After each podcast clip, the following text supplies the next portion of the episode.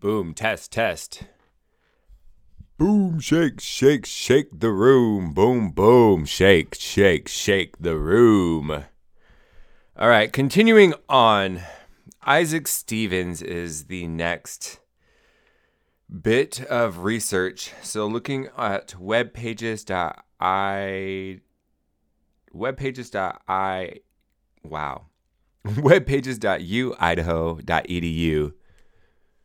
Let me check the gain. Let me check the gain. Let me check the gain. Graduating at the top of his class at West Point in 1839. So this is yes from the web pages of University of Idaho.edu. Uh, Isaac Stevens talking about him graduating from West Point in 1839. Uh, was involved in the Mexican American War, saw considerable action. Uh, was a supporter of Franklin Pierce for president. So that's another name to look into Franklin Pierce. Awarded as the governor of the new Washington Territory in 1853. In addition, he carried out the title and role of Superintendent of Indian Affairs for the, the Washington Territory and soon commissioned and conducted himself an extensive survey on an appropriate route for a railroad to foster immigration. Uh, so, yeah, that's um, from uh, Minnesota to the Puget Sound uh, was where that railroad was going, or at least the survey was, yeah. Um, as superintendent, uh, he was seeking to consolidate Indian lands to open up the territory for settlers. Yes. Um, Isaac Stevens applied a combination of intimidation and force to bring tribes to comply with his treaty designs. Among the treaties were the Treaty of Medicine Creek, Treaty of Hellgate, Treaty of Neah Bay, Treaty of Point Elliott, Point No Point Treaty, uh, Quinault Treaty, and the Walla Walla Treaty Council of 1855, which included the Cayuse, Umatilla, and Walla Walla, as well as the Nez Perce, Palouse, and Yakima people. Wow, so that's what? One, two, three, four, five, six, seven, eight treaties affecting more than 10 to 12 plus different tribes um, at the minimum. at the bare minimum. When Stevens was met with resistance, he used his troops. Okay. Uh, his winter campaign against the Yakima tribe led by Chief Kamiakin and his execution of the Nisqually leader Leschi for the crime of having killed Stevens' soldiers in open combat, among other te- among other deeds, led a number of powerful citizens in territory to beg Pierce to remove Stevens. Yeah, so pretty much a bad guy. Let's see, Isaac Stevens, looking on WashingtonHistory.org.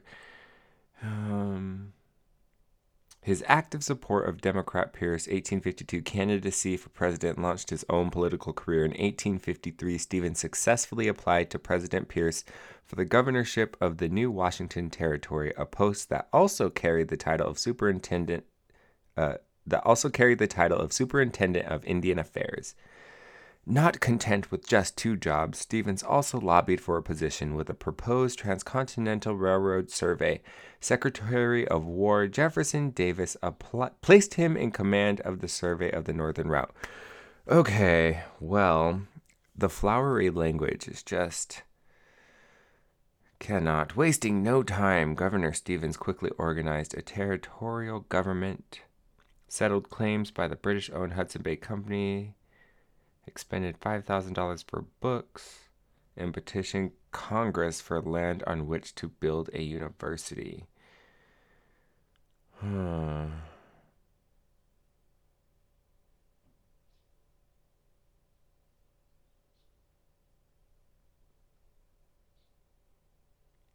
Lobby for money to cover the remaining debts from the railroad survey expedition and to secure funding for the Indian Treaty Councils.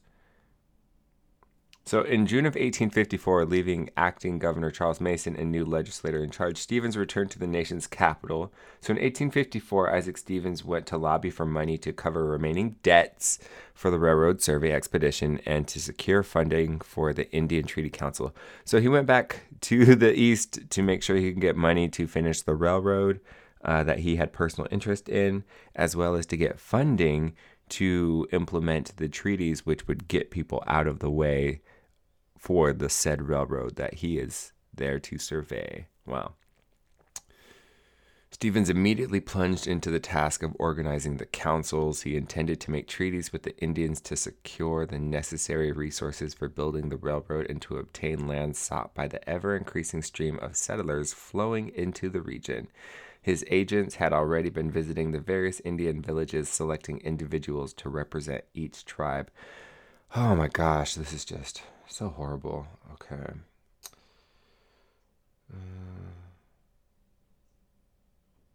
what the tribes received were several widely separated small reservations. These brought different tribal bands together but allowed the tribes to continue to fish, hunt, and gather food and other supplies in their usual accustomed places outside the reservations.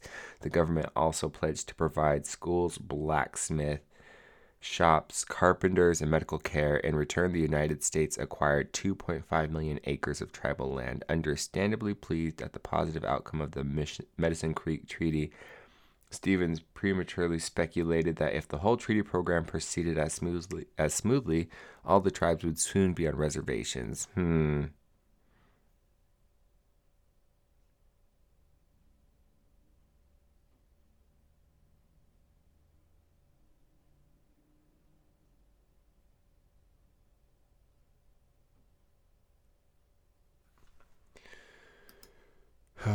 Okay. Isaac Stevens. Um, war with Mexico again. After the war in 1852, he supported the candidacy of Democrat Franklin Pierce. Uh, so let's just go over and do Franklin Pierce as a president and um, just going off of Wikipedia alone, we'll go off the first source. Franklin Pierce, 1804 to 1869, was the 14th President of the United States, serving from 1853 to 1857. Um, Northern Democrat who believed the, ab- uh, the abolitionist movement was a fundamental threat to the unity of the nation. He alienated anti-slavery groups by supporting and signing the Nebraska the ne- Kansas-Nebraska Act and enforcing the Fugitive Slave Act. Yet these efforts failed to stem conflict between the Okay. So, supporting the Nebraska or the Kansas-Nebraska Act of 1854, which is uh, colloquially known as the Kansas-Nebraska Act, uh, it would, uh, so the Organic Act that created the territories of Kansas and Nebraska.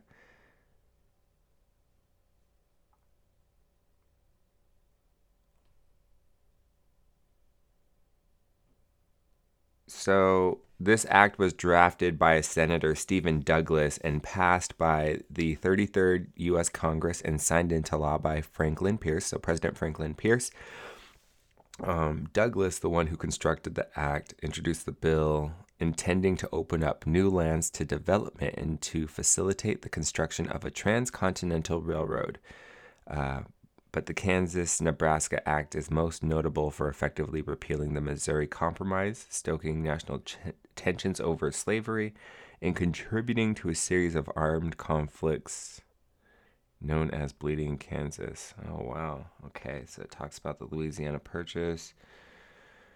Um, okay, well, just at the root of it, um, it's kind of crazy that um, the Senator Stephen Douglas drafted a bill that Franklin Pierce put in that would facilitate the construction of a transcontinental railroad. And at the exact same time, Isaac Stevens supported Franklin Pierce in his presidency and along with the role that Franklin Pierce or that Isaac Stevens gained uh, as the governor of Washington Territory, um, that he got from President Franklin Pierce, which came along with the additional title of Superintendent of Indian, uh, Indian Affairs. So, you know, the governor of the Washington Territory itself, the land, and the superintendent of the native inhabitants of that land. He gets to be the master and name or call shotter. Uh, he, he, he gets to be the master and uh, the one who calls the shots for the people who live there. Master of the area, and he gets to call the shots for the people who live in that area.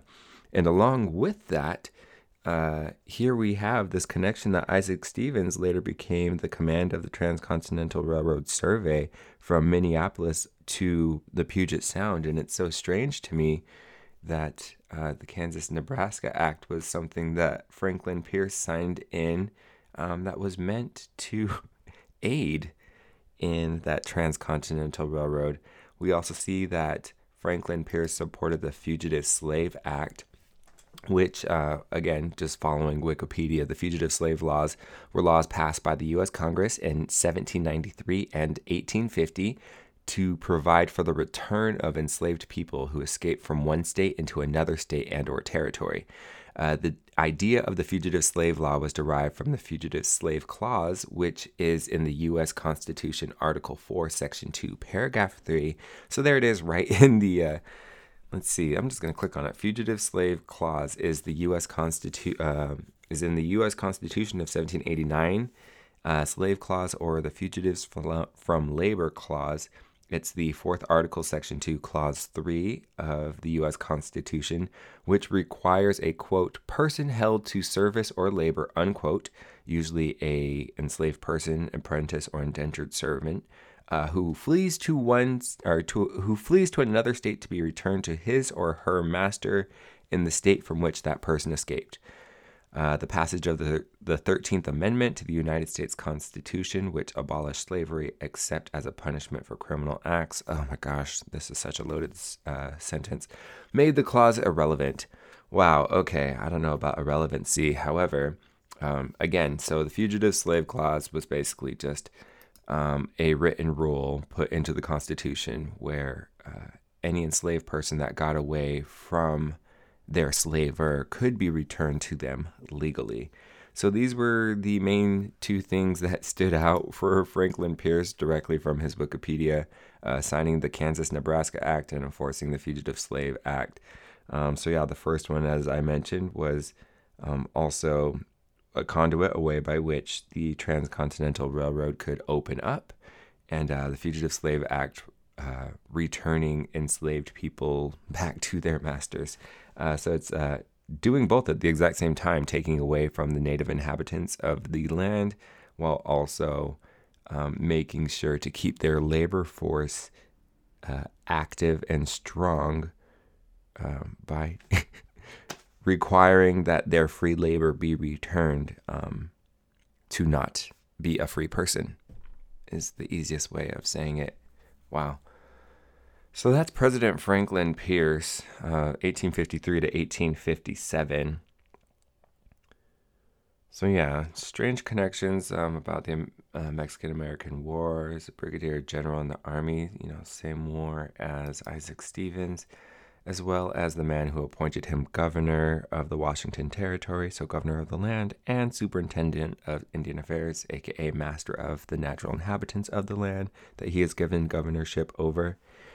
And again, we're finding this other complicating factor of Stevens being given um, the command of a survey of a transcontinental railroad that's going to plow directly through the Washington Territory, where many people are from, including the Nimipu. Okay.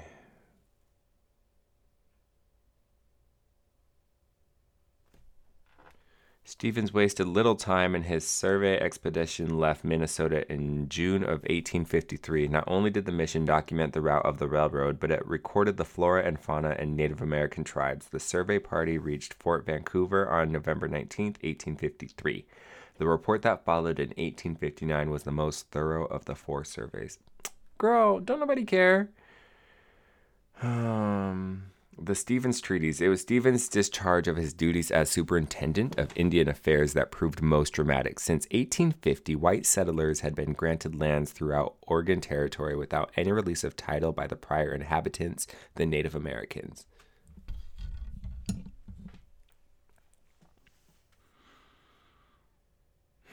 What is more, the most desirable properties on prairies and along the rivers were those most needed by the tribes for survival.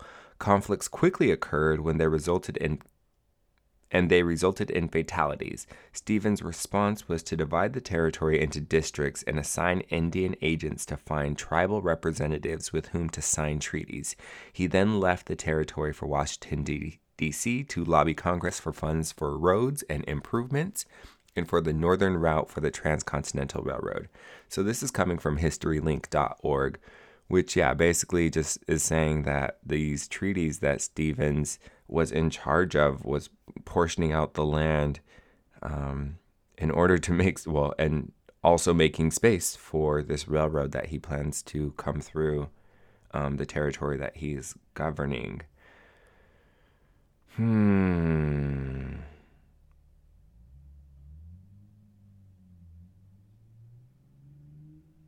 Yeah, well, according to historian David something, not only quote, not only was the timetable reckless, the whole enterprise was organized in profound ignorance of native society, culture, and history.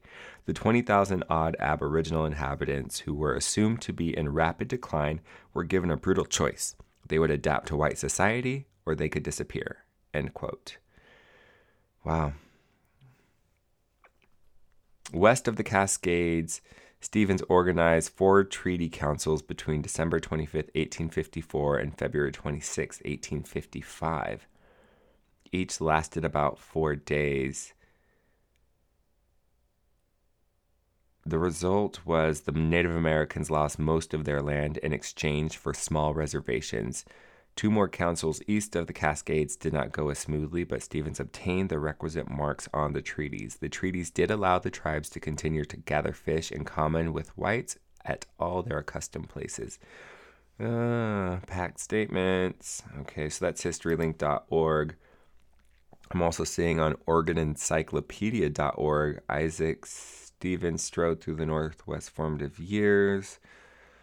Um, born in 1818. Uh, his appointment in 1853 as the governor of Washington Territory. Stevens wore additional hats bearing the titles of Superintendent of Indian Affairs and leader of the Railroad Survey, survey from St. Paul, Minnesota to the Pacific Coast. Stevens shaped the railway survey planned by Congress as one of several to determine the best transcontinental route into a reconnaissance of terrain, resources, and animal life. Uh, okay. Uh, in its thoroughness, the survey brought back memories of Lewis and Clark. They be praising these motherfuckers like no other. Um, Stevens perceived the survey as the essential first step for the economic development of Oregon and the Pacific Northwest. Subsequent railway lines would bring settlers to lands along the route and entice thousands of entice tens of thousands of Oregon or and entice tens of thousands to Oregon and Washington. Equally important, a transcontinental line would connect the nation to Pacific coast ports uh, which in turn would open the vast markets of Asia. Wow.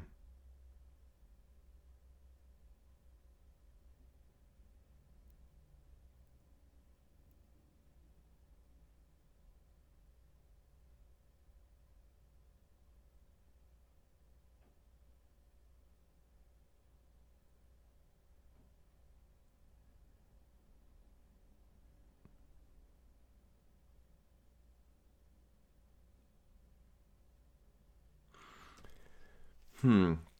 So the Railroad Survey also initiated Stevens' implementation of the nation's Indian policy in the Northwest. He met with tribal leaders on the way west and continued informal sessions once he arrived in Olympia.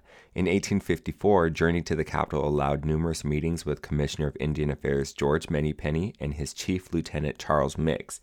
Um, and yeah, I looked that up. Uh, George Penny was uh, the Indian commissioner, Indian commissioner um, under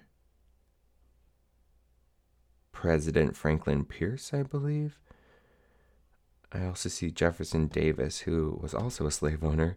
Anyways, George Penny, 52 treaties done under his name. Those 52 treaties um, account for at a minimum 174 million acres of land lost um, for tribal people, for, for native people, for the first inhabitants of this land. I also see that uh, Charles Mix is head of uh, the BIA, BIA in 1858, is the commissioner. Um, so, yeah, this Manypenny and Charles Mix are, you know, not the, the coolest dudes, it looks like. I, I know I pulled up a window on them at some point. You know what? I really don't even care. Just more racists. um.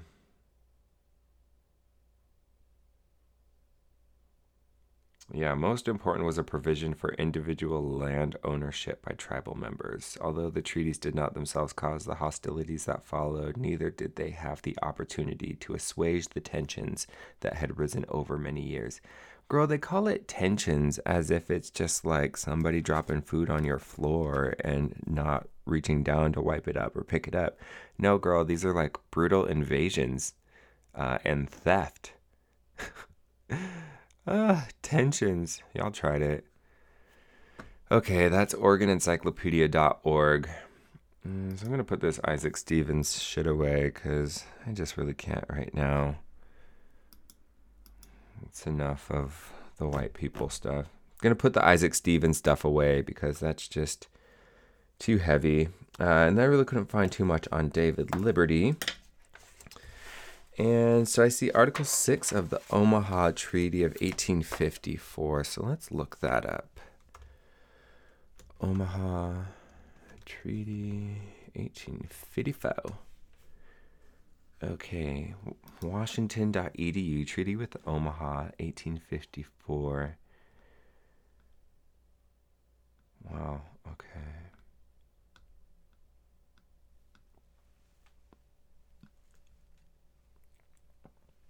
And I'm looking for Article 6. So let's see, that's Article 2. 6. The President may from time to time at his discretion cause the whole or such portion of the land hereby reserved as he may think proper, or of such other land as may be selected in lieu of or in lieu thereof, as provided for in Article 1st, to be surveyed into lots, and to assign to such Indian or Indians of said tribe as are willing to avail of the privilege, and who will locate on the same as a permanent home, if a single person over 21 years of age, one eighth of a section to each family of two, one quarter section to each family of three, and not exceeding five, one half section to each family of six, and not exceeding ten, one section, and to each family over ten in number, one quarter section for every additional five members. And may, and B and B may prescribe such rules and regulations as will ensure to the family, in case of the death of the head thereof, the possession and enjoyment of such permanent home and the improvements thereon. And the President may, at any time in his discretion, after such person or family has made a location on the land assigned for a permanent home, issue a patent to such person or family for such assigned land, condition that the tract shall not be that the tract shall not be aliened or leased for a longer term than two years, and shall be exempt from levy, sale, or forfeiture, which condition shall continue in force until a state constitution embracing such lands within its boundaries shall have been formed, and the legislator of the state shall remove the restrictions. And if any such person or family shall at any time neglect or refuse to occupy until a portion of the lands assigned and on which they have located, or shall rove from place to place, the president may, if the patent shall have been issued, cancel the assignment and may also withhold from such person or family their proportion of the annuities or other monies due them until they have until they shall have returned to such permanent home and resume the pursuits of industry. And in default of their return, the tract may be declared abandoned and thereafter assigned to some other person or family of such tribe, or disposed of as is provided for the disposition of the excess of said land.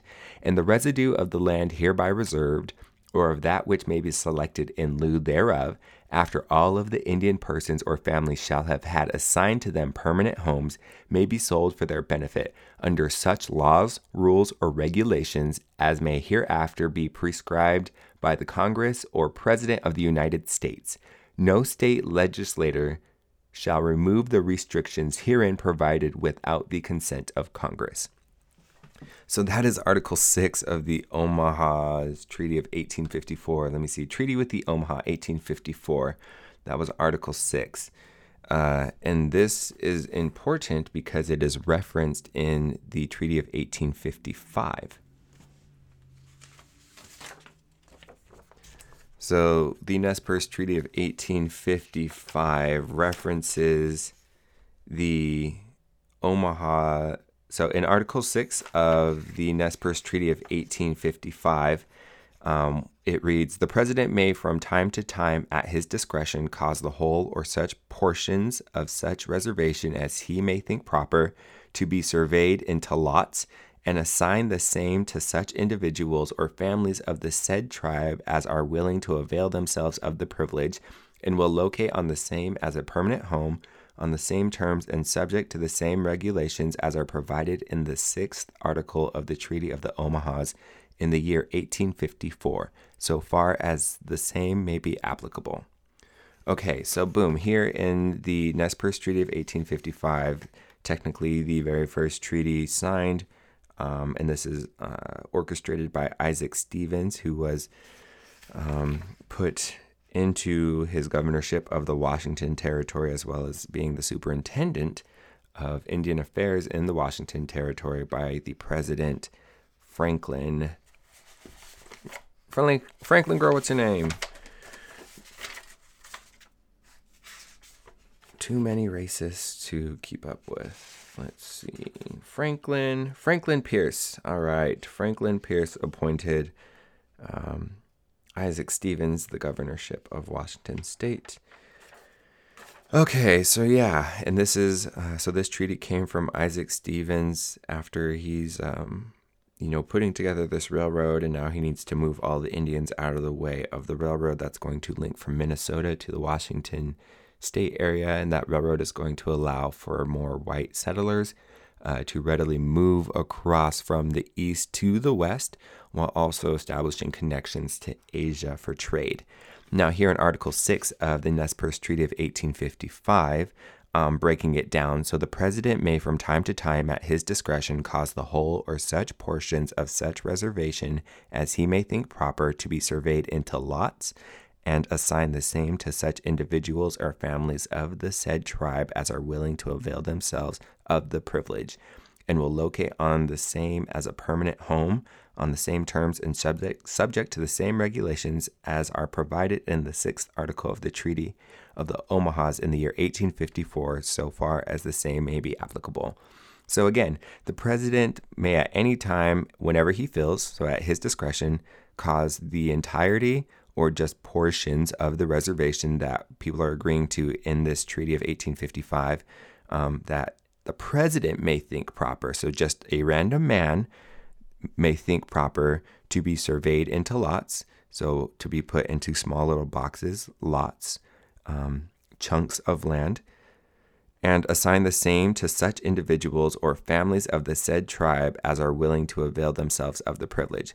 So, this is really a precursor to the Dawes Act, which um, is basically giving certain um, certain tracts of lands to individuals.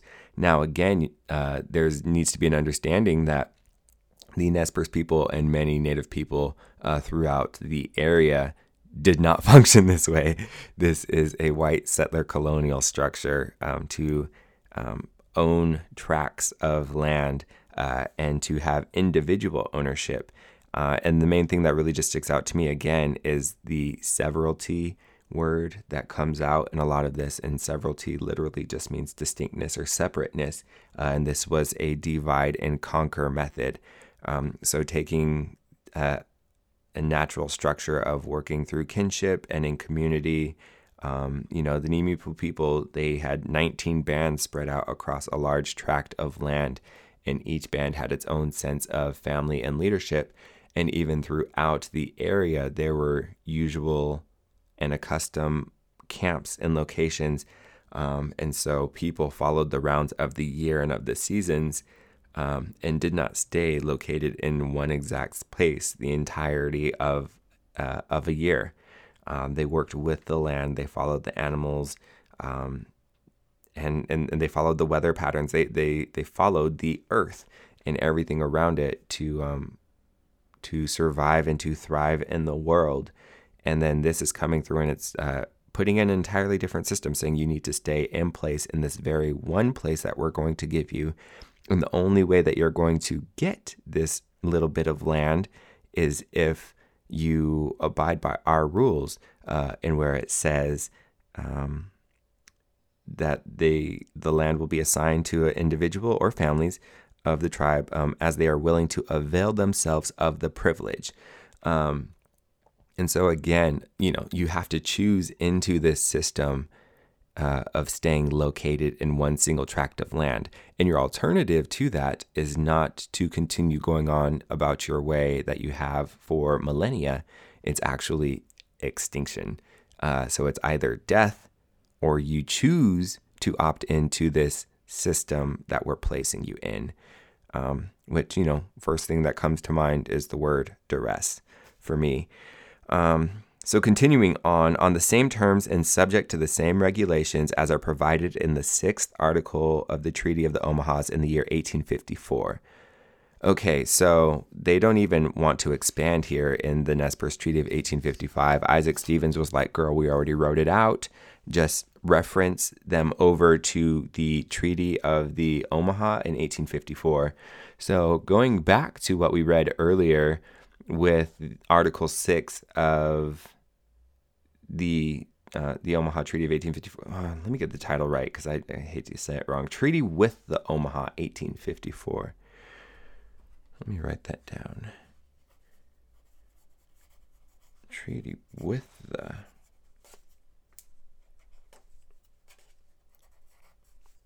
Okay. And so in Article 6 of the treaty with the Omaha of 1854. Um, it's basically the disposition of lands reserved portion of the treaty. So, starting at the top, the president may, from time to time, at his discretion, cause the whole or such portion of the land hereby reserved as he may think proper.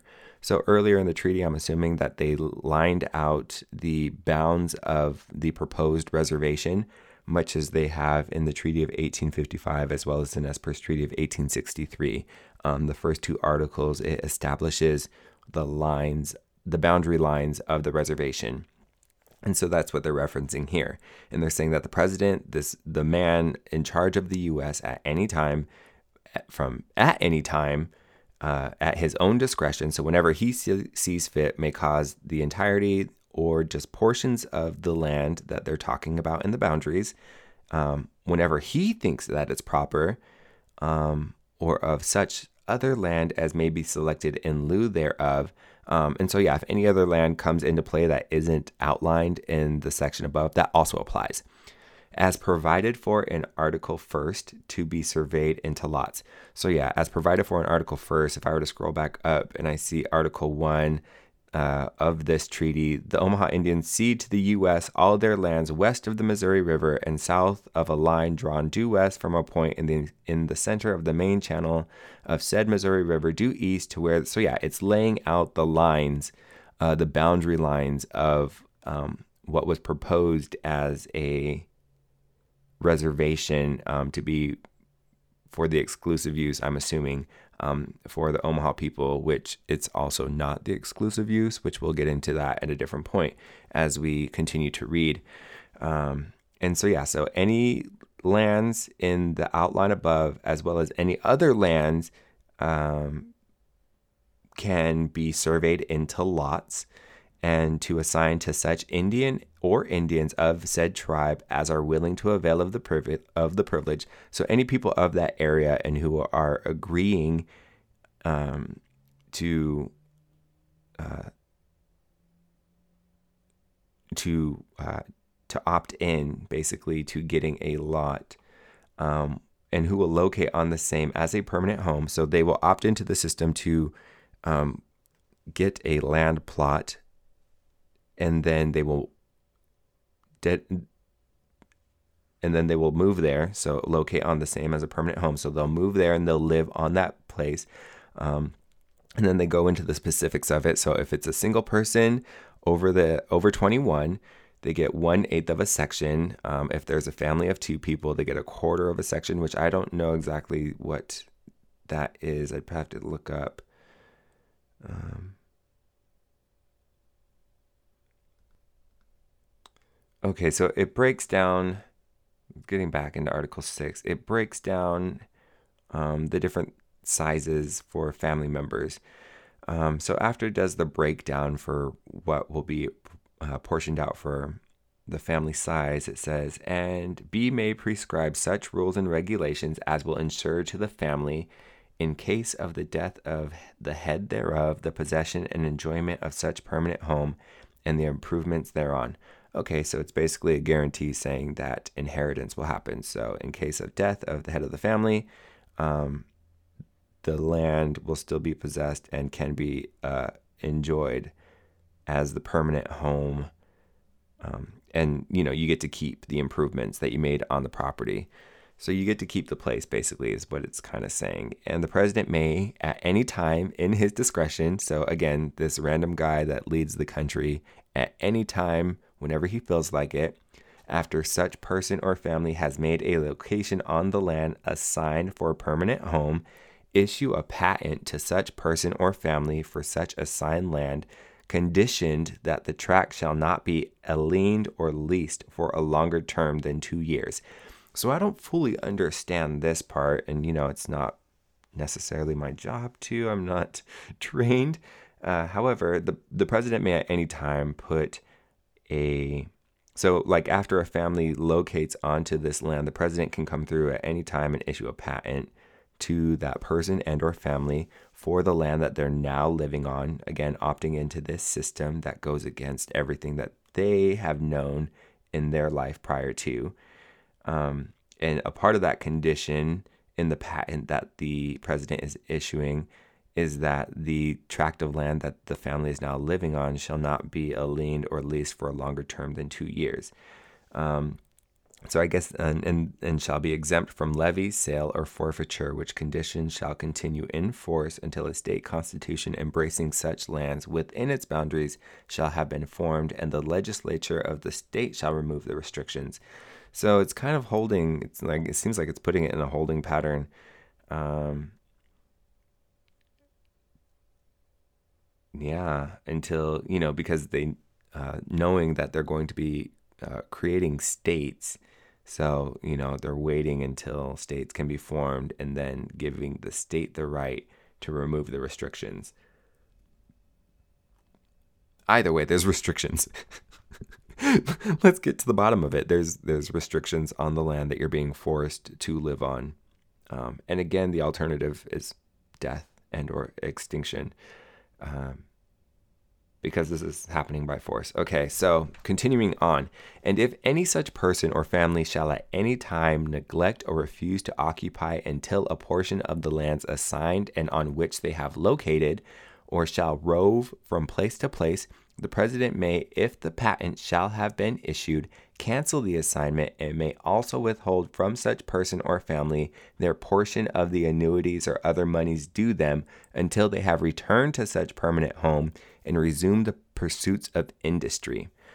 Wow. Okay. See, there's the caveat. Because I was like, girl, where is this uh, protection coming from?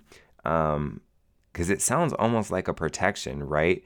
That scrolling back up, the president um, may at any time, and I don't even want to say it's a protection because none of this is protecting. Um, however, the president may at any time in his discretion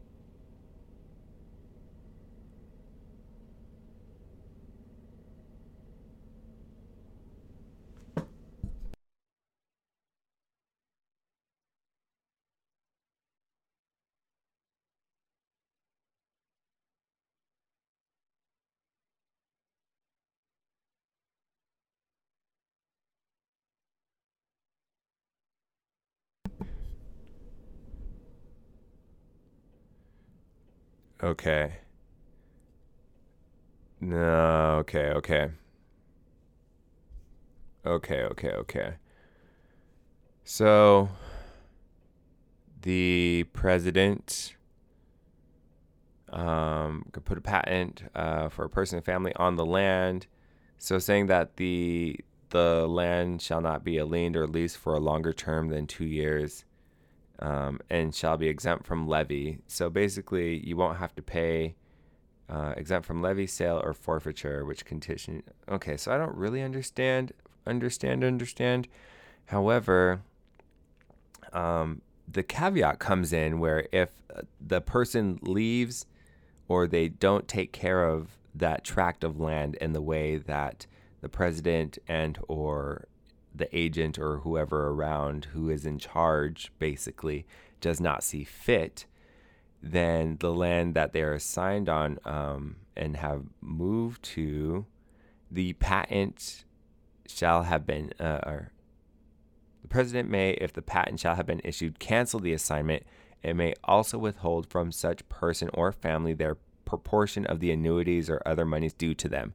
So, yeah, basically, if you don't stay on this piece of land that we're forcing you to be on, and if you don't take care of it in the ways that we say you need to take care of it, and if you leave and you go to other places, say maybe to visit other people, maybe out of dire need because you are not used to staying in one tract of undesirable land and uh, taking on tilling and harvesting in a specific space. You know, maybe there are rounds that you live uh, live your life by, as in the case with the Nimipu.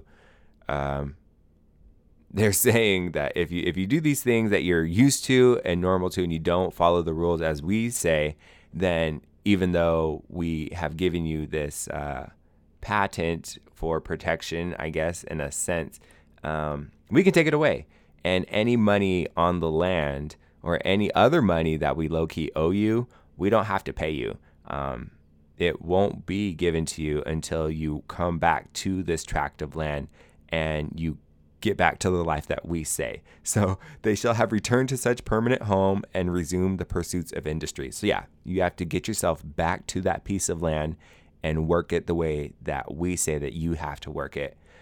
Um, so continuing on, and in default of their return, the tract may be declared abandoned. So, and if you don't come back to this land that we say you have to be on, and you don't tend to it the way that we say you have to, then we can take it away from you, and thereafter assigned to some other person or family of such of such tribe. So that's easy, pretty explainable. It can get passed on to anyone else, or disposed of as is provided for the disposition of the excess of said land. So that's the crazy part is, uh, yeah, we can take the land that we gave to you, quote unquote, or you know, if you don't come and you don't take care of it in the way that we see fit, then we can give it to anyone else in the tribe, or we can put it in the dispose pile, um, and then that will be uh, called excess land. Now, that's crazy because all the excess land that isn't Indian owned, aka having a native or yeah, a person or family uh, opting into this system and you know steadying, taking care of the land in the way that the U.S. government is saying to do it, um, then it opens up to white settlers. So um, we're taking your homeland, we're telling you how to live in your homeland and exactly within your homeland that the place that you need to stay.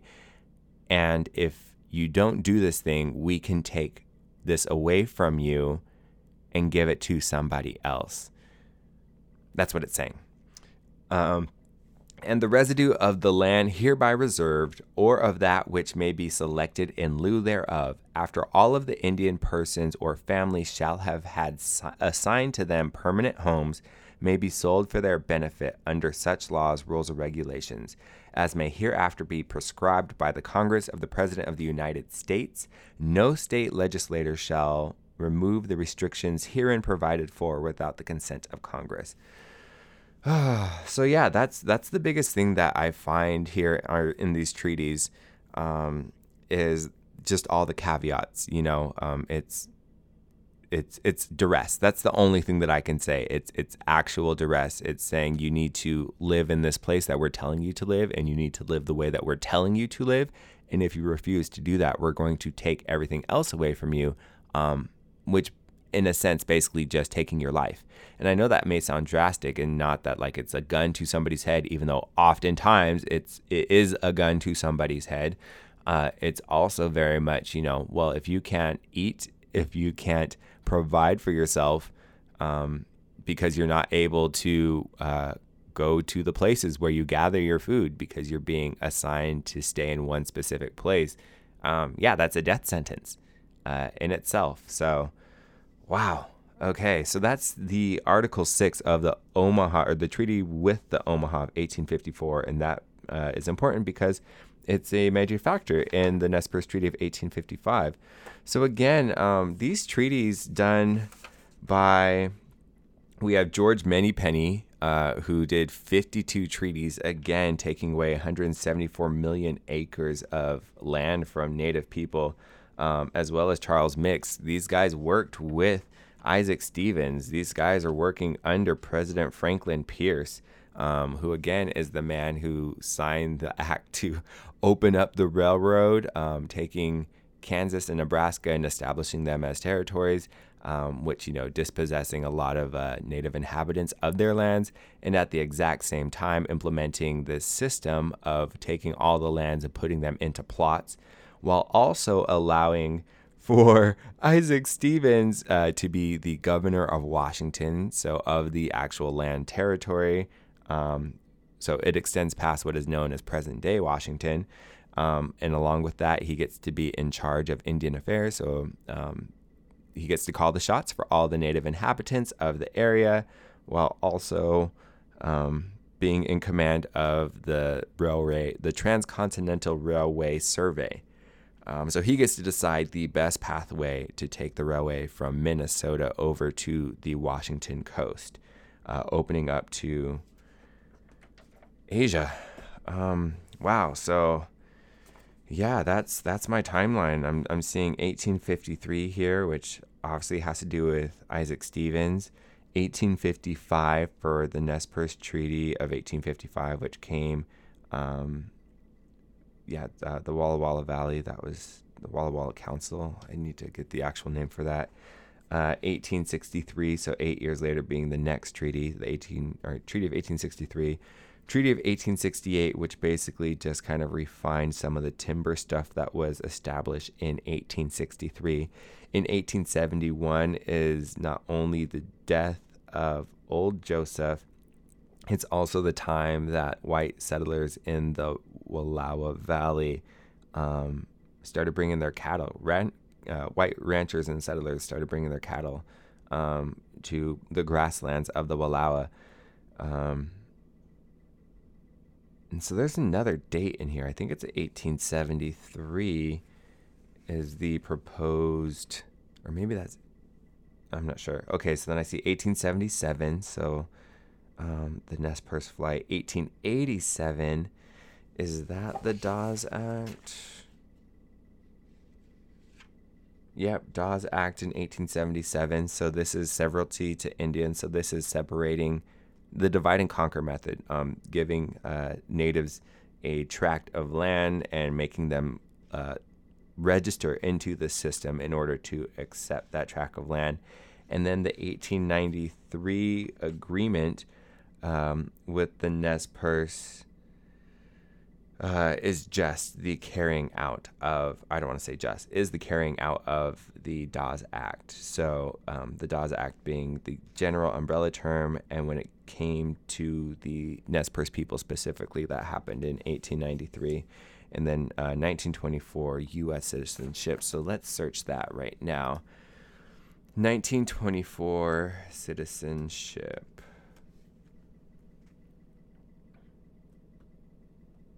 Uh, so I see history.com. Congress enacts the Indian Citizenship Act. With the passage of the Indian Citizenship Act, the government of the United States confers citizenship on all Native Americans born within the territorial limits of the country. Um, so before the Civil War, citizenship was often limited to Native Americans of one half or less Indian blood. In the Reconstruction period, progressive Republicans married to U.S. citizens were conferred.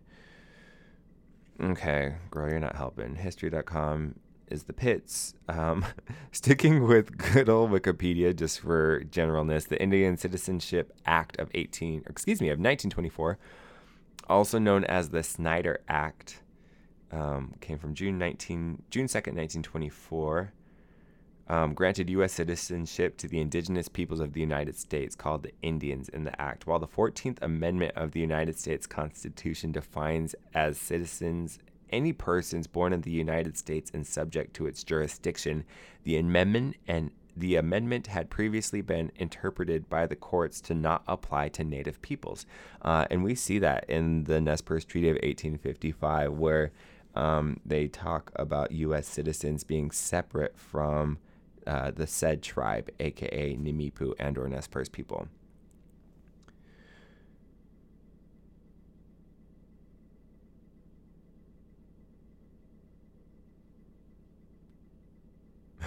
the act was proposed by Representative Snyder of New York and was signed into law by President Coolidge in June of 1924.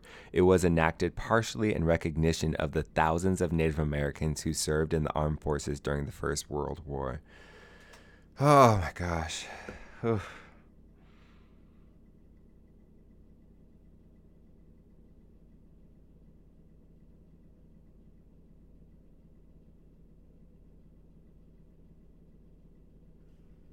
Okay, so that's, that's kind of the timeline. Um, so having that as the timeline, I'm gonna start working. So yeah, we're just I'll just start reading the Treaty of 1855 uh, and working our way out. So Nez Perce Treaty 1855, Treaty with the Nez Perces 1855. Articles of Agreement and Convention made and concluded at the treaty ground Camp Stevens in the Walla, in the Walla Walla Valley this 11th day of June in the year 1855 and between Isaac Stevens, governor and superintendent of Indian Affairs for the Territory of Washington, and Joel Palmer, superintendent of Indian Affairs for Oregon Territory, on the part of the United States and the undersigned chiefs headman and delegates of the Nez Perce tribe of Indians occupying lands lying partly in Oregon and partly in Washington territories between the Cascade and Bitterroot Mountains on behalf of and acting for said tribe and being duly authorized thereto by them, it being understood that Superintendent Isaac Stevens assumes to treat only with those of the above named tribe of Indians residing within the territory of Washington, and Superintendent Palmer with those residing exclusively in Oregon Territory.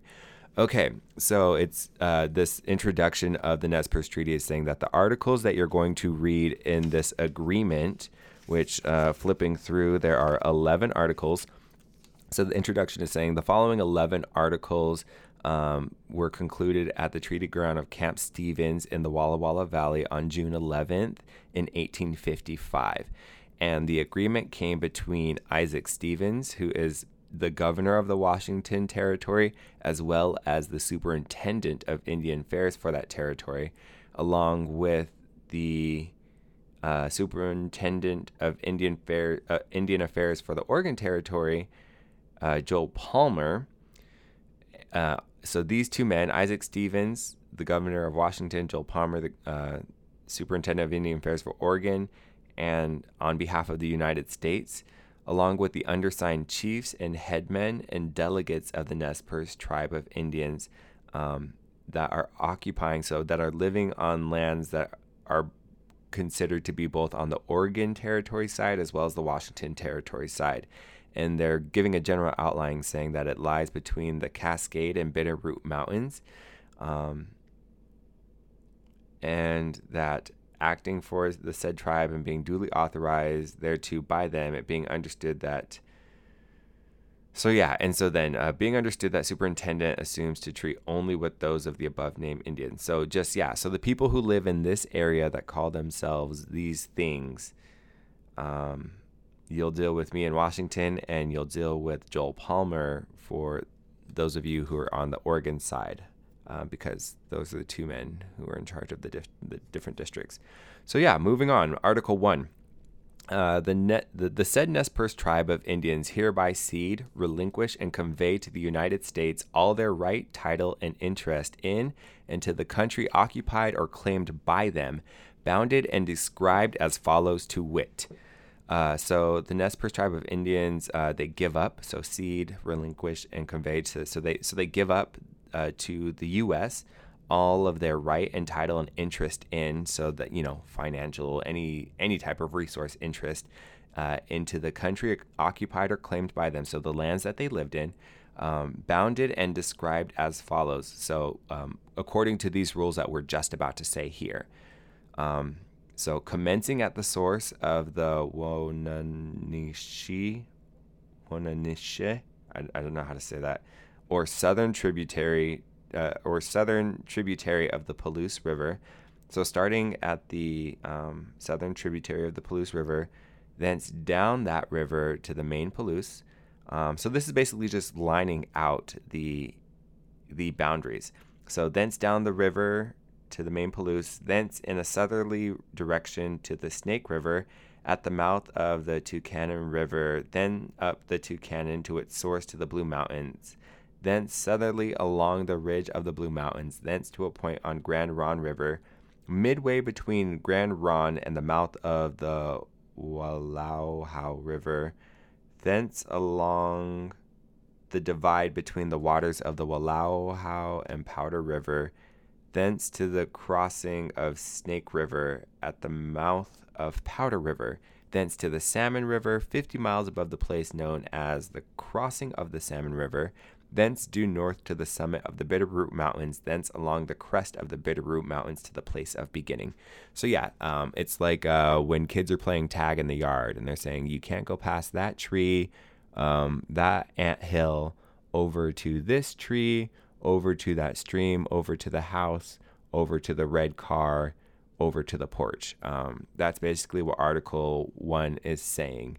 It's describing the boundaries of the land that the Nez Perce tribe of Indians are from this point forward giving up to the U.S. Um, and they're giving up their right, their title, and their interest in that land. So, Article 2 continues on. There is, however, reserved from the lands above. So, on the other side of that, though, um, reserved from the lands that they talked about in the article that was just read, um, of the above ceded. uh, so reserved from the lands above ceded for the use and occupation of the said tribe and as a general reservation for other friendly tribes and bands of Indians in Washington Territory, not to exceed the present numbers of the Spokane, Walla Walla, Cayuse, and Umatilla tribes and bands of Indians, the tract of land included within the following boundaries to wit. So, um, they laid out the boundaries in the first article.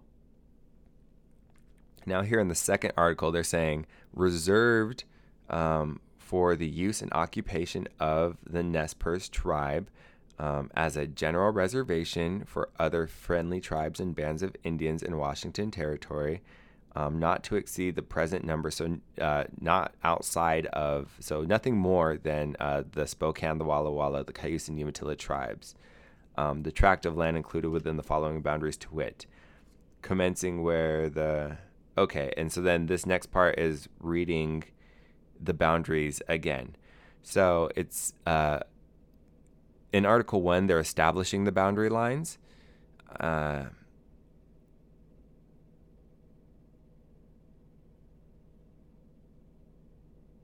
and Article 2, um, they're saying on the inside of these boundary lines, uh, this is where you get to be.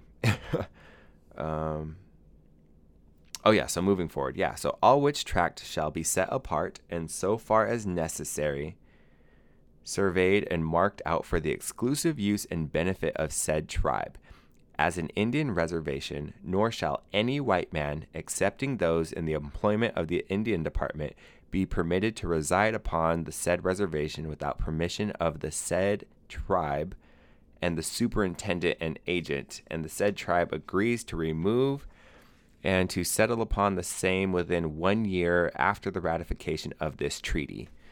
Okay, so Article 2, um, again, is working with the same boundaries that were established in Article 1.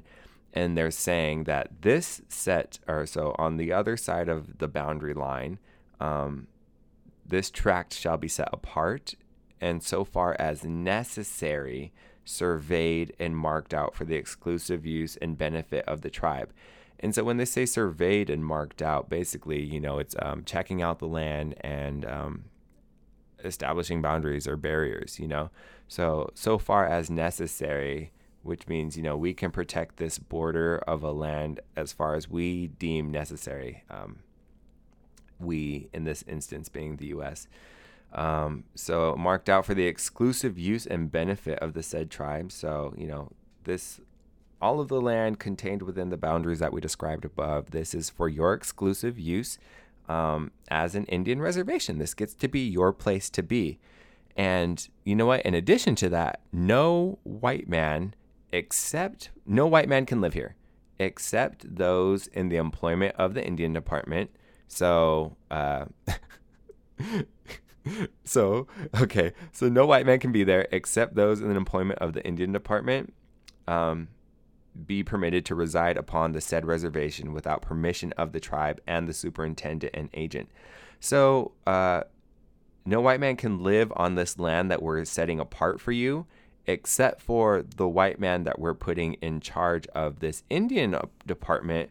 Um, so, yes, um, at the exact same time that we're telling you these are the lands that we are taking away from you and not allowing you to leave, and these are the lands that we are quote unquote giving you for your exclusive use, we're at the exact same time letting you know that yes, it's true that we say no white man can live here, and at the exact same time, we are going to appoint a white man um, to come and run this thing called an Indian department um, for this land.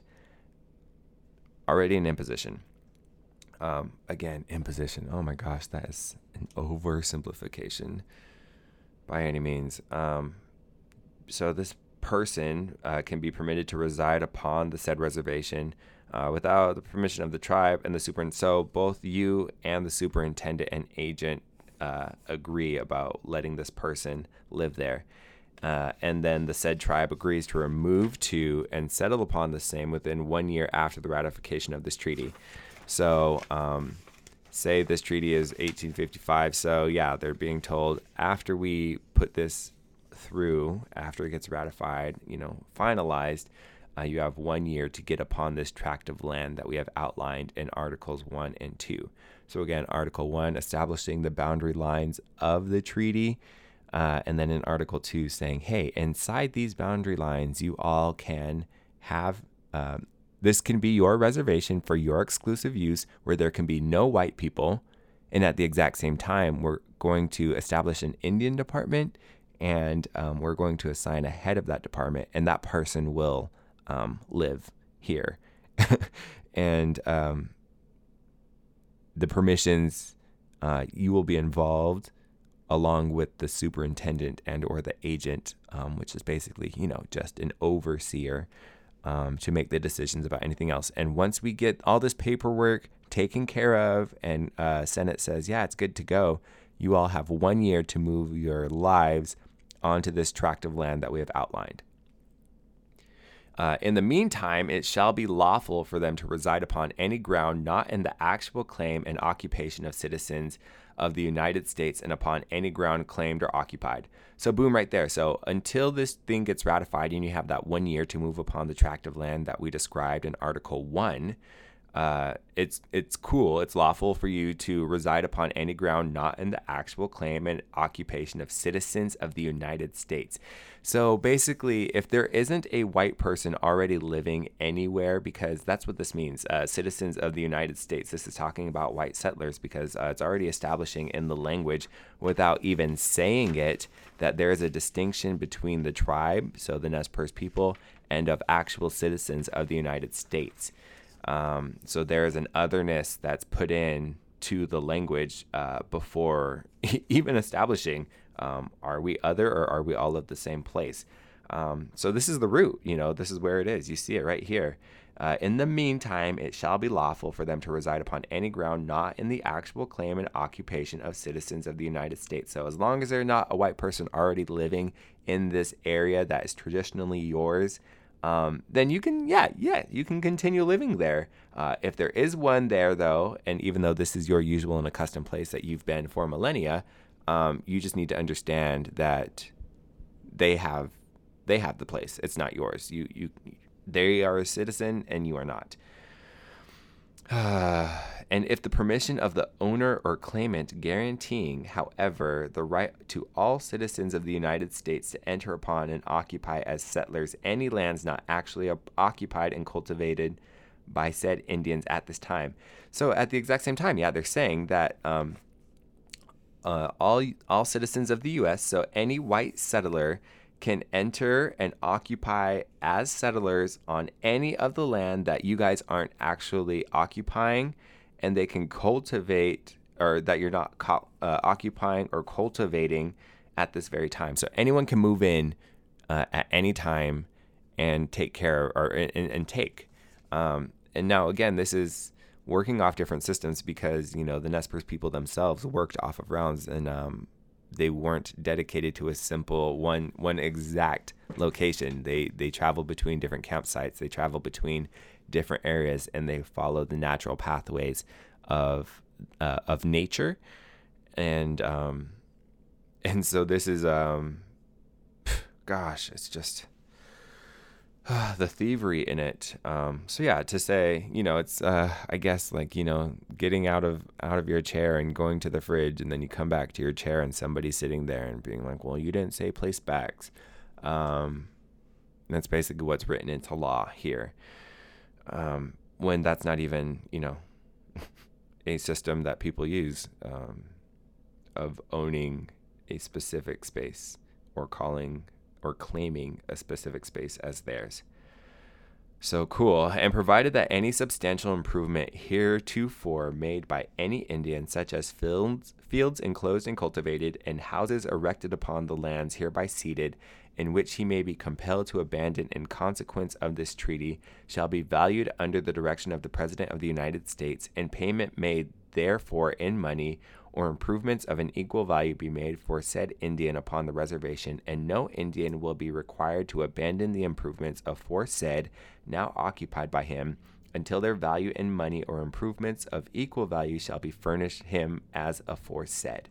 So basically, if there's any Indian person, if there's any Nez Perce person that um, is living the way that we do, uh, uh, owning a specific tract of land or you know staying established in a specific tract of land and tilling it um, and working in a Western way, then um, you know, cool for you. We're going to buy you out, uh, and that payment will be made in money um, or an improvements of an equal value be made for said Indian uh, uh, for said Indian upon the reservation. So we'll buy or we'll, we'll either pay you out um, to have you move onto the reservation, or we will um, build a little house for you on the reservation of equal value that you have uh, to, to what you have outside of the boundary lines that were described in Article 1. Um, yeah.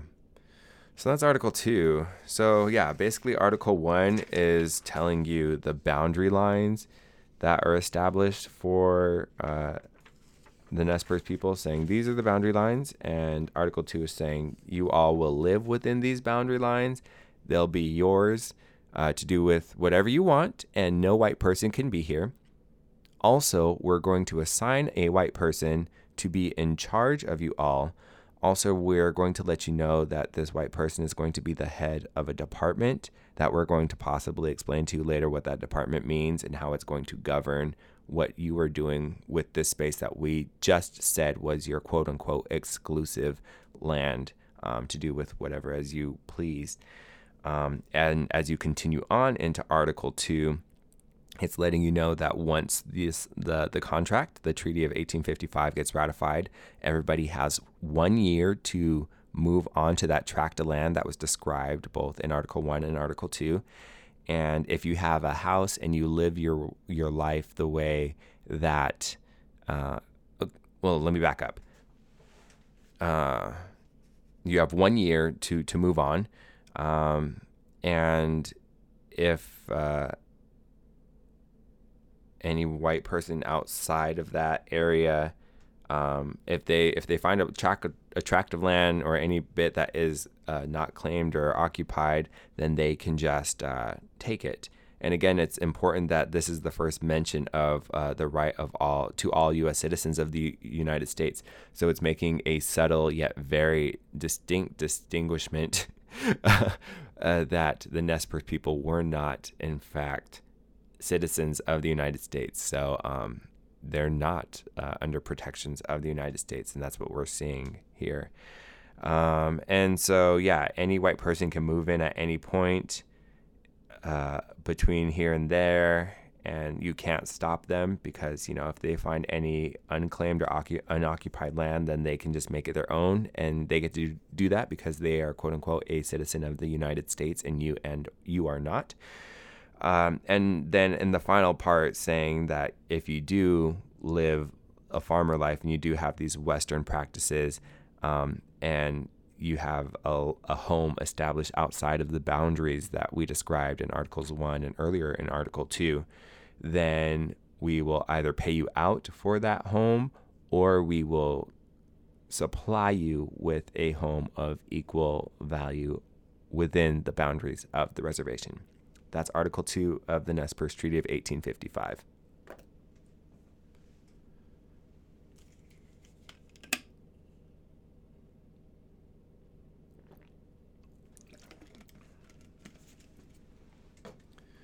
So moving into, let's see, what is this?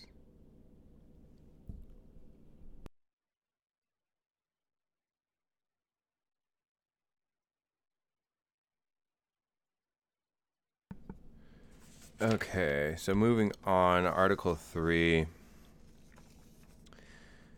And provided that, if necessary for the public convenience, roads may run through the said reservation and on the other hand, the right of way with free access from the state to the nearest public highway is secured to them, as also the right, in common with citizens of the United States, to travel upon all public highways.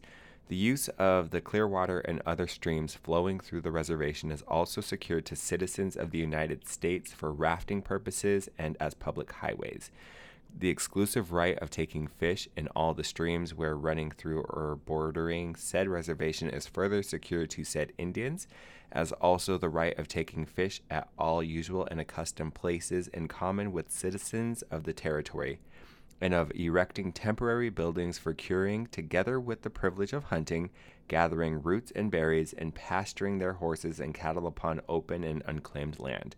Okay, so Article 3 saying, uh, and, pr- and provided that if necessary for the public convenience, roads may be run through the said reservation, and on the other hand, the right of way with free access from the same to the nearest public highway is secured to them, as also the right, in common with citizens of the United States, to travel upon all public highways so basically, uh, again, Article 1 lays out the, the boundaries.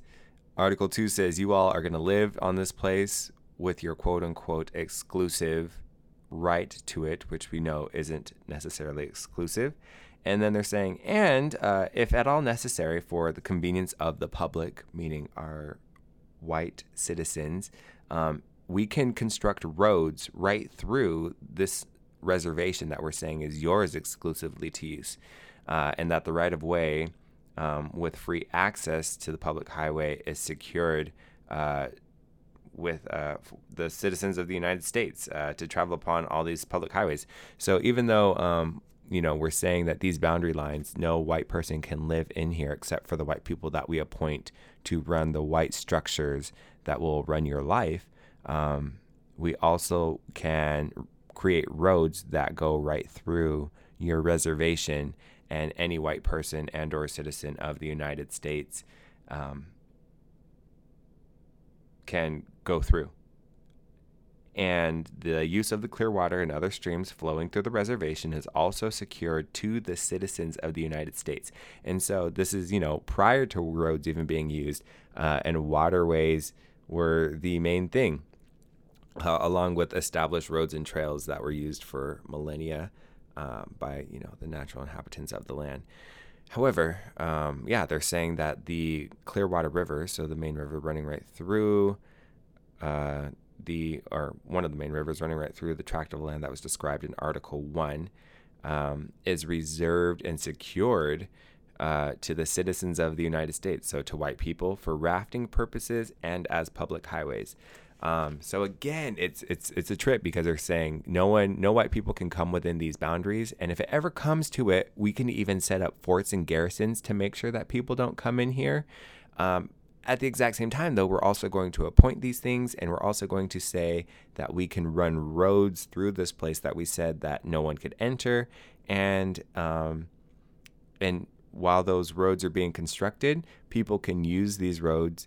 Uh, you know, white citizens that aren't supposed to be allowed to be on this tract of land can use these roads, and not only can they use these roads and waterways to travel through your reservation where they're technically not allowed to be, uh, they also have the right of way.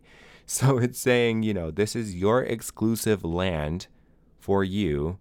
Um, however, this person can come through at any time. And if they choose to come through, they get the right of way and you need to yield to them.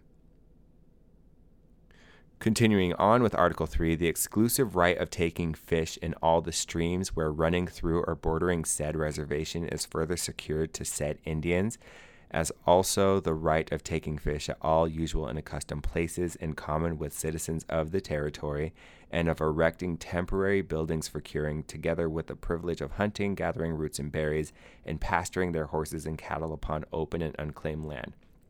So that's a, a very important part uh, of the treaty for us Nez Perce people is the exclusive right of taking fish in all the streams. Um, even the ones bordering the reservation. Uh, so, yeah, the places that we were used to going to are usual and accustomed places, these gathering areas uh, and places to hunt and fish. It says, in common with citizens of the territory. So, again, making clear that um, Nez Perce people are not citizens. So, they have the right, along with uh, the citizens of the territory. And uh, you can make a small little uh, building to you know cure your fish or your meat, um, as well as hunting, gathering roots and berries, and pasturing your horses. Cool. So Article four, in consideration of the above cession. The United States agreed to pay to the said tribe, in addition to the goods and provisions distributed to them at the time of signing this treaty, the sum of $200,000 in the following manner. Okay, uh, in consideration of the above cession, so um, Articles 1 and 2 gave you the outline of where it is and kind of what's going on. Article 3 is talking about like the riverways uh, and roadways, so making exceptions for allowing um, white settlers to travel in um, and through while also guaranteeing that uh, the Nez Perce people had um, the right to continue um, their subsistence uh, livelihood. Um, so, in taking fish in usual accustomed places, hunting, gathering roots and berries, as well as pasturing horses and cattle. Um, on unclaimed land, uh, Article 4 is saying so, in consideration of all that stuff, the U.S. agrees to pay the, the said tribe, the Nez Perce, in addition to the goods and provisions distributed to them at time of signing this treaty, the sum of $200,000. So I'm going to write that down here. First mention of money, 200K. And it's going to come in the following manner. That is to say, $60,000 to be expended under the direction of the President of the United States. So $60,000 of that um, is for, so we're going to pay you for this land, $200,000 and uh, this is how you're gonna get it. Sixty thousand dollars of it will be uh, will be spent uh, in the manner that the president of the United States chooses to do. the first year after the ratification of this treaty. So, um, a year after this treaty, the president um, will pay you the two hundred thousand dollars, or you'll you'll get paid your two hundred thousand dollars. Um, yeah, sixty of that, sixty thousand of that money um, will be used by the president in whatever way he sees fit. In providing for their removal to the reserve, breaking up and fencing farms, building houses, supplying them with provisions and a suitable outfit, and for such other objects as he may deem necessary. that was a single sentence of cultural genocide. Wow. Okay. So, in providing for their removal to the reserve, so that's the first part. So, we're going to take you away from the land that you've been living on forever um, and traveling through and living in communion with. We're going to take you from that and we're going to put you in a small section of it um, with boundaries that you cannot cross. Um, and then we're going uh, to breaking up and fencing farms. So then we're going to uh, divvy up the land and have you do this thing that you've never um, had as a part of your livelihood and or society. Um, building houses, so establishing a home, and supplying them with provisions and a suitable outfit. Supplying them with provisions sounds like uh, giving food, um, which again uh, goes against um, the food gathering um, and the diets that were already established for millennia uh, and a suitable outfit. So again, we're going to we're going to give you what food we deem necessary, um, as well as what we're going to tell you what to wear, uh, and a suitable outfit. Um, unless that means, nay, all extra gay and a and a suitable outfit. Uh, no, but truly, uh, could possibly be um, arms.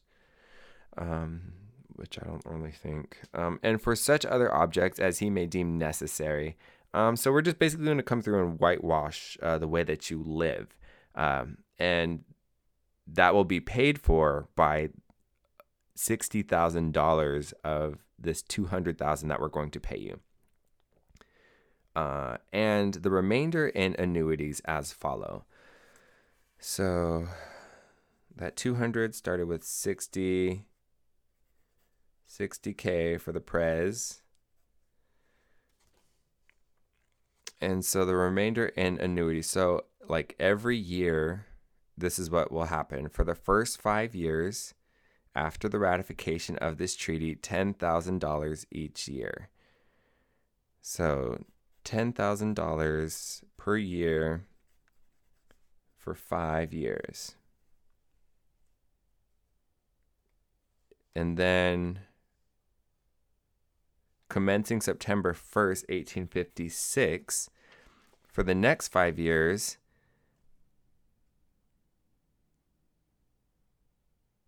$8,000 each year. So 8000 a year for 5 years.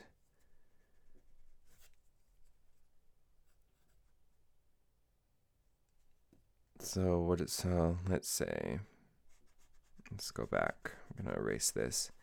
So basically, that means 50K at 10K for five years. And then we have 40K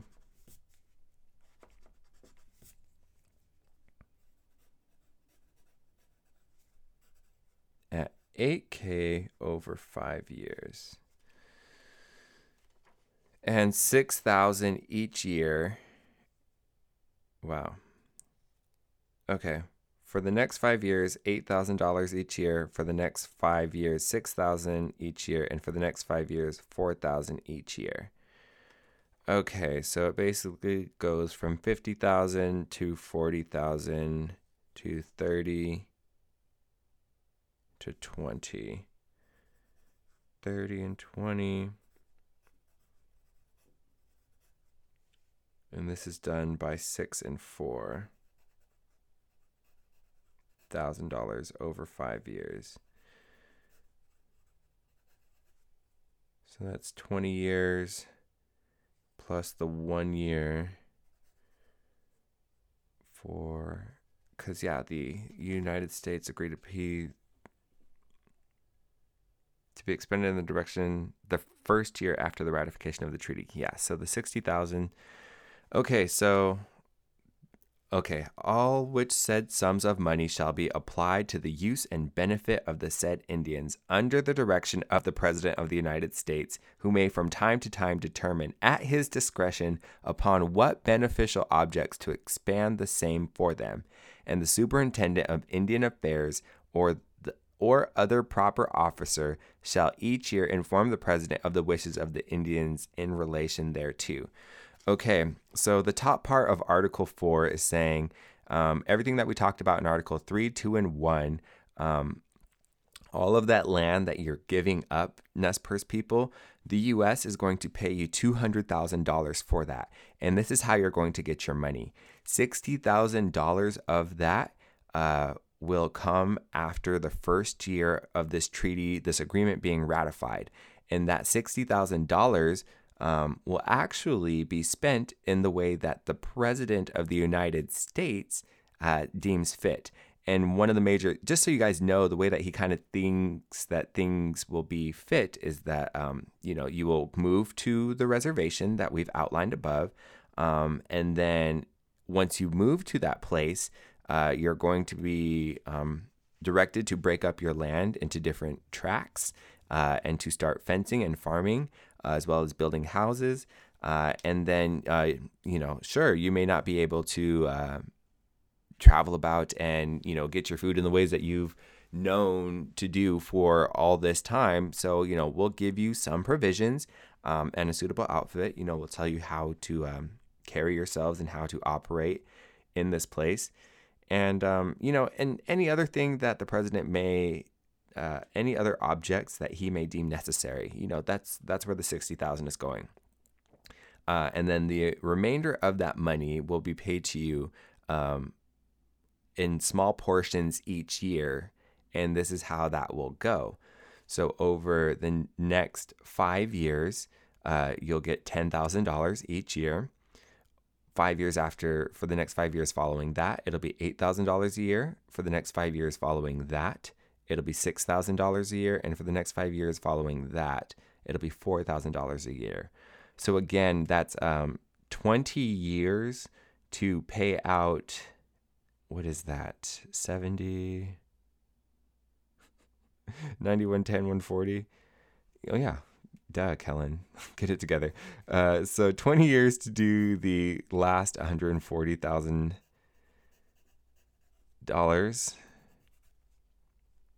Wow. So yeah, so basically we're gonna pay you two hundred thousand dollars, uh, and then in the first year after this gets ratified, sixty thousand of that will be spent. So you don't actually receive that sixty thousand dollars. It'll just be spent in the way that the president says uh, that it'll be spent, and then you all will get the rest of your money in these small chunks uh, for the next twenty years and all of the sums of money shall be applied to the use and benefit of of you all. So you get to use this money uh, however you want, um, under the direction of the President of the United States. Oh, so you get to use this money for your use and for your benefit in the way that the President of the United States uh, says that you shall do it um, who may from time to time determine at his discretion upon what beneficial objects to expend the same for them. So the president may at any time determine whenever he wants, aka at his discretion, um, what benefits, quote unquote, the Nez Perce Indians or the said in, in natives. Uh, oh, it's so hard to even say Indians. Gosh, geez, just reading this makes me feel ugly. And the superintendent of Indian Affairs or other proper officers shall each year inform the president of the wishes of the Indians in relation thereto. And so, yeah, and so the superintendent of Indian Affairs, so uh, Isaac Stevens, aka this racist man that has uh, a lot of interest um, and is supportive and uh, in communion with other slave owners, actual slave owners, and um, racist politicians. Um, they are the proper officers, uh, and they and they get to be the the communication between uh, the Nez Perce people and the president. So that's Article Four, um, two hundred thousand dollars. I'm going to write this down. Article Four.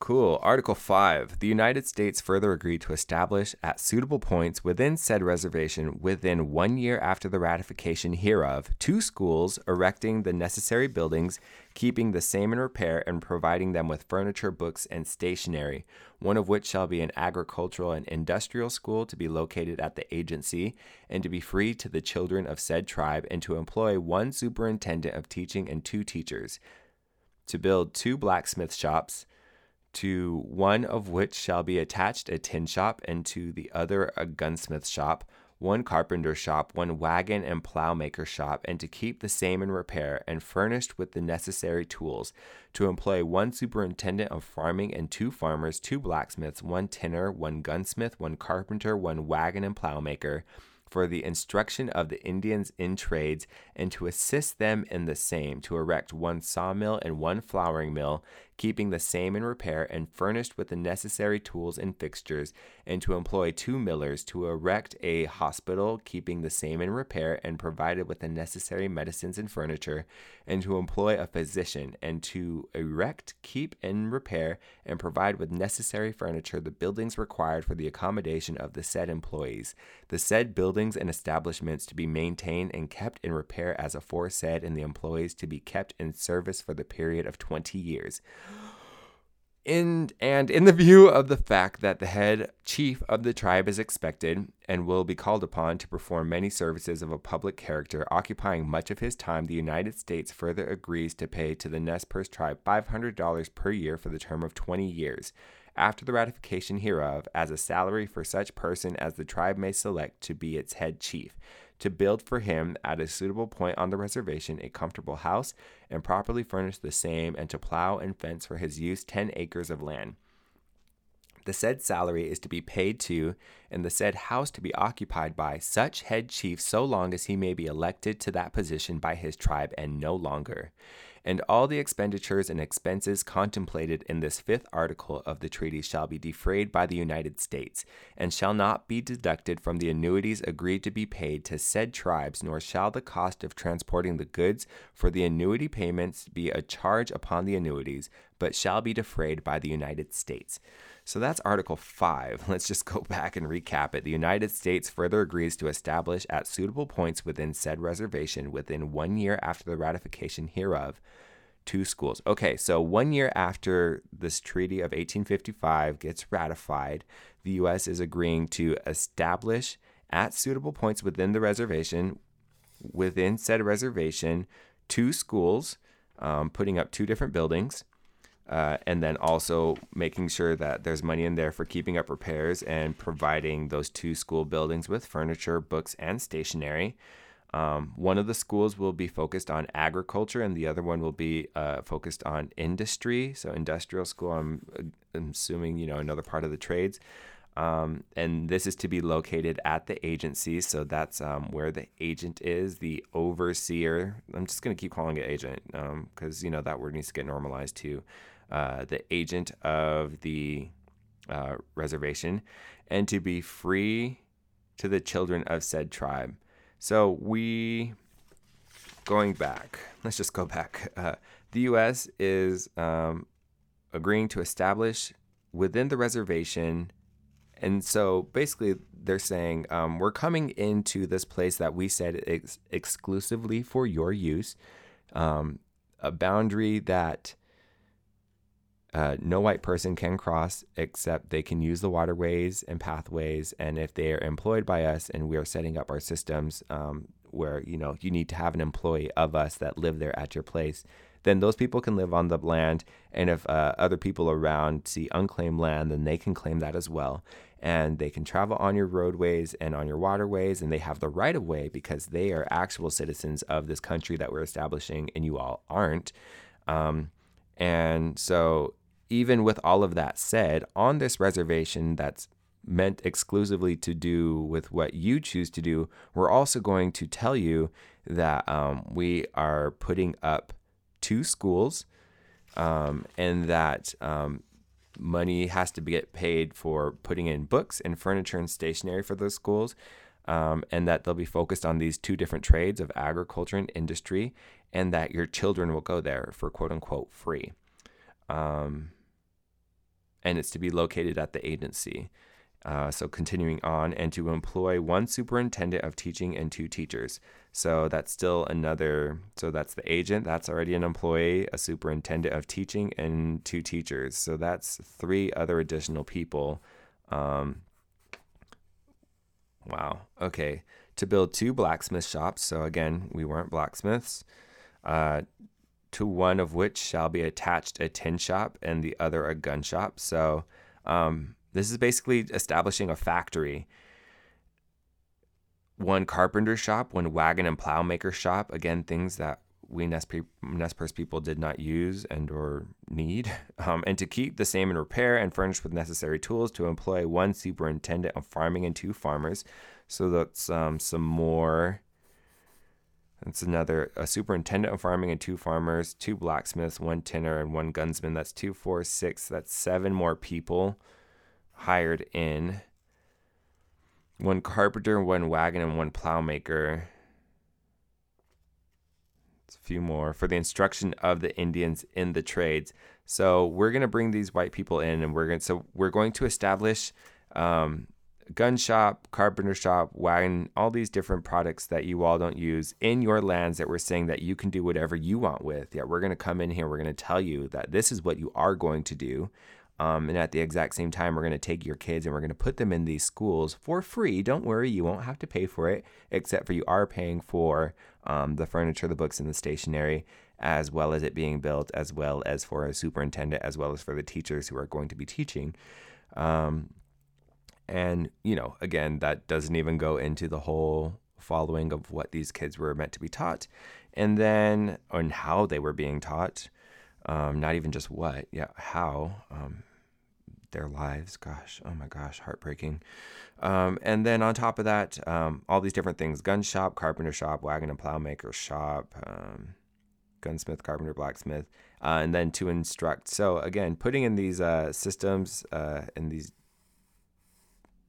for the instruction of the Indians in trade. So teaching them, uh, this is more establishment of more free labor, basically, and to assist them in the same, to erect one sawmill, one flour mill, uh, flouring mill, keeping the same in repair, and furnished with the necessary tools and fixtures, and to de- and employ two millers. That's another two people to erect a hospital, keeping the same in repair, provided the necessary medicines. So yeah, building a hospital, flour mill, sawmill, all these different things. Um, the said buildings and establishments to be maintained and kept in repair as aforesaid, and the employees to be kept in service for the period of 20 years. So not only are they um, putting in these different, they're making a factory, really, is what it is. Um, they're coming in and they're extracting resources from the place. And not only are they extracting resources from the land, they are using human labor. So they're taking the kids, uh, they're going to build them schools, and they're going to call it free uh, free education, you know, for children of the tribe. Yet it's you know it's a pre-program. It's starting them, um, and at the exact same time, they're going to make sure that they get use out of adult and or you know further along grown people for uh, the different parts of industry, whether it be in the sawmill, the gun shop, the carpenter shop, wagons, plows, uh, farming, millers, repairs, hospitals, um, and they're putting in superintendents as well as different employees.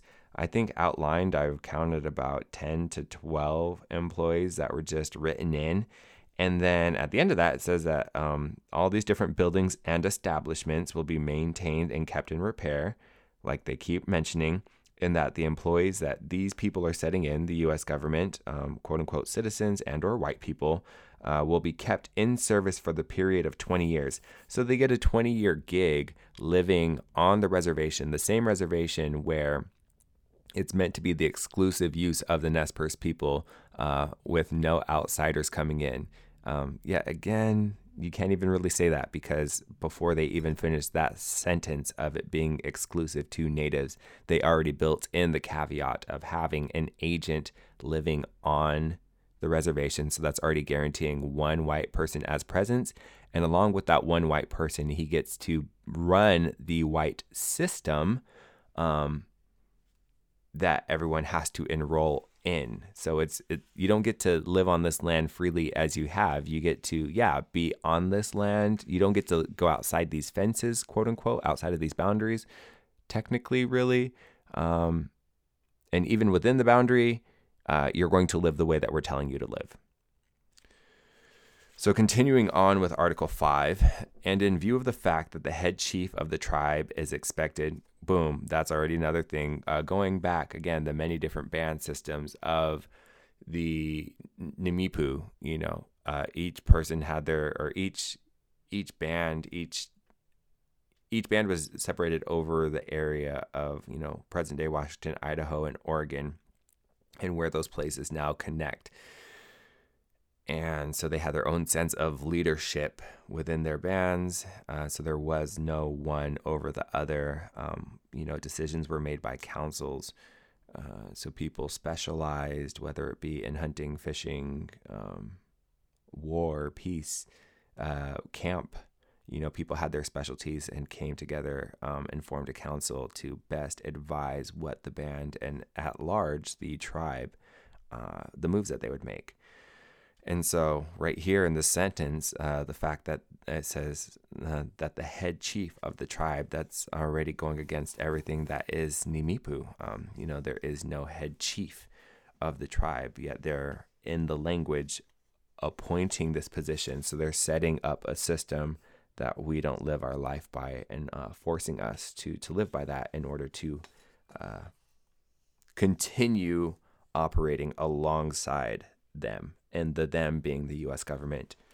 So, in view of the fact that the head chief of the tribe is expected and will be called upon to perform many services of a public character, occupying much of his time, the United States further agrees to pay the net to the Nez Perce tribe $500 per year for the term of 20 years. So, um, this figurehead, that again is not a natural um, position for the Nimipu people, for the Nimipu, um, will basically be an employee of the U.S. and they'll get paid five hundred dollars every year for twenty years.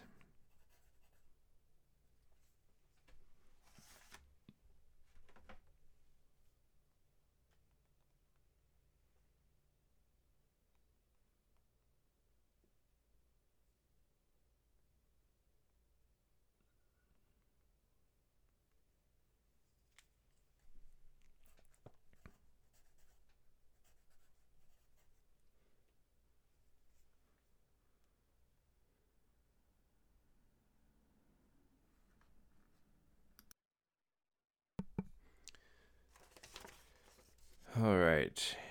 In of the fact that the head chief of the tribe is expected, okay, so $500 over 20 years, so that's $10,000 over 20 years for this position. And all the expenditures and expenses contemplated in the fifth article of this treaty shall be defrayed by the United States and shall not be deducted from the annuities agreed to be paid to said tribes, nor shall the cost of transporting the goods for the annuity payments be a charge upon the annuities, but shall be defrayed by the U.S. Okay, so basically the $10,000 that will be paid to this one figurehead over the next 20 years $500 each year for the next 20 years, resulting in about $10,000. That won't come from the $200,000 that was outlined above. Um, this part will be covered by the US, basically. And that is Article 5.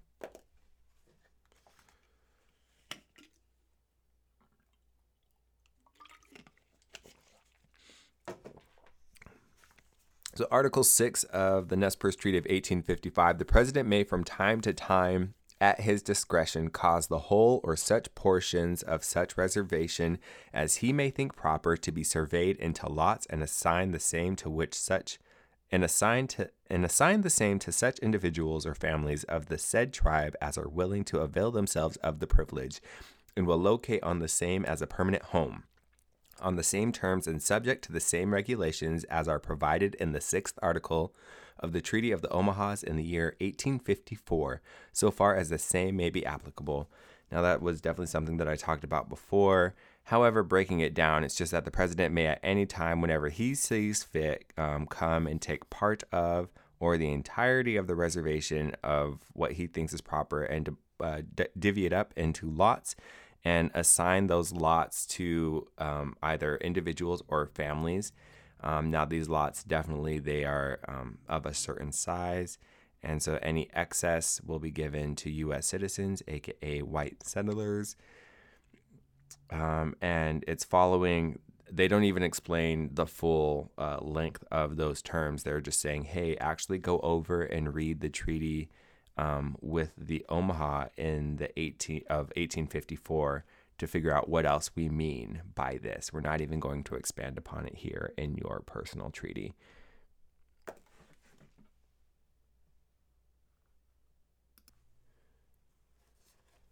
All right, Article 7 The annuities of the aforesaid tribe shall not be taken to pay the debts of individuals. That's Article 7. The annuities of the aforesaid tribe shall not be taken to pay the debts of individuals.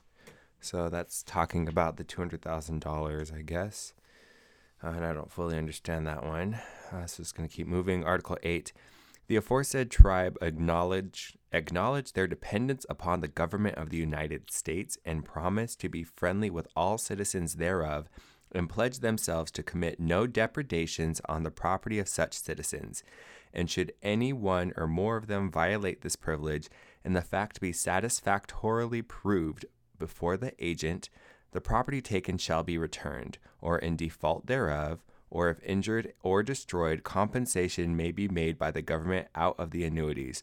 Nor will they make war on any other tribe except in self defense, but will submit all matters of difference between them and the other Indians to the government of the United States or its agent for decision and abide thereby. And if any of the said Indians commit any depredations on any other Indians within the territory of Washington, the same rule shall prevail as the prescribed in this article in cases of depredations against citizens.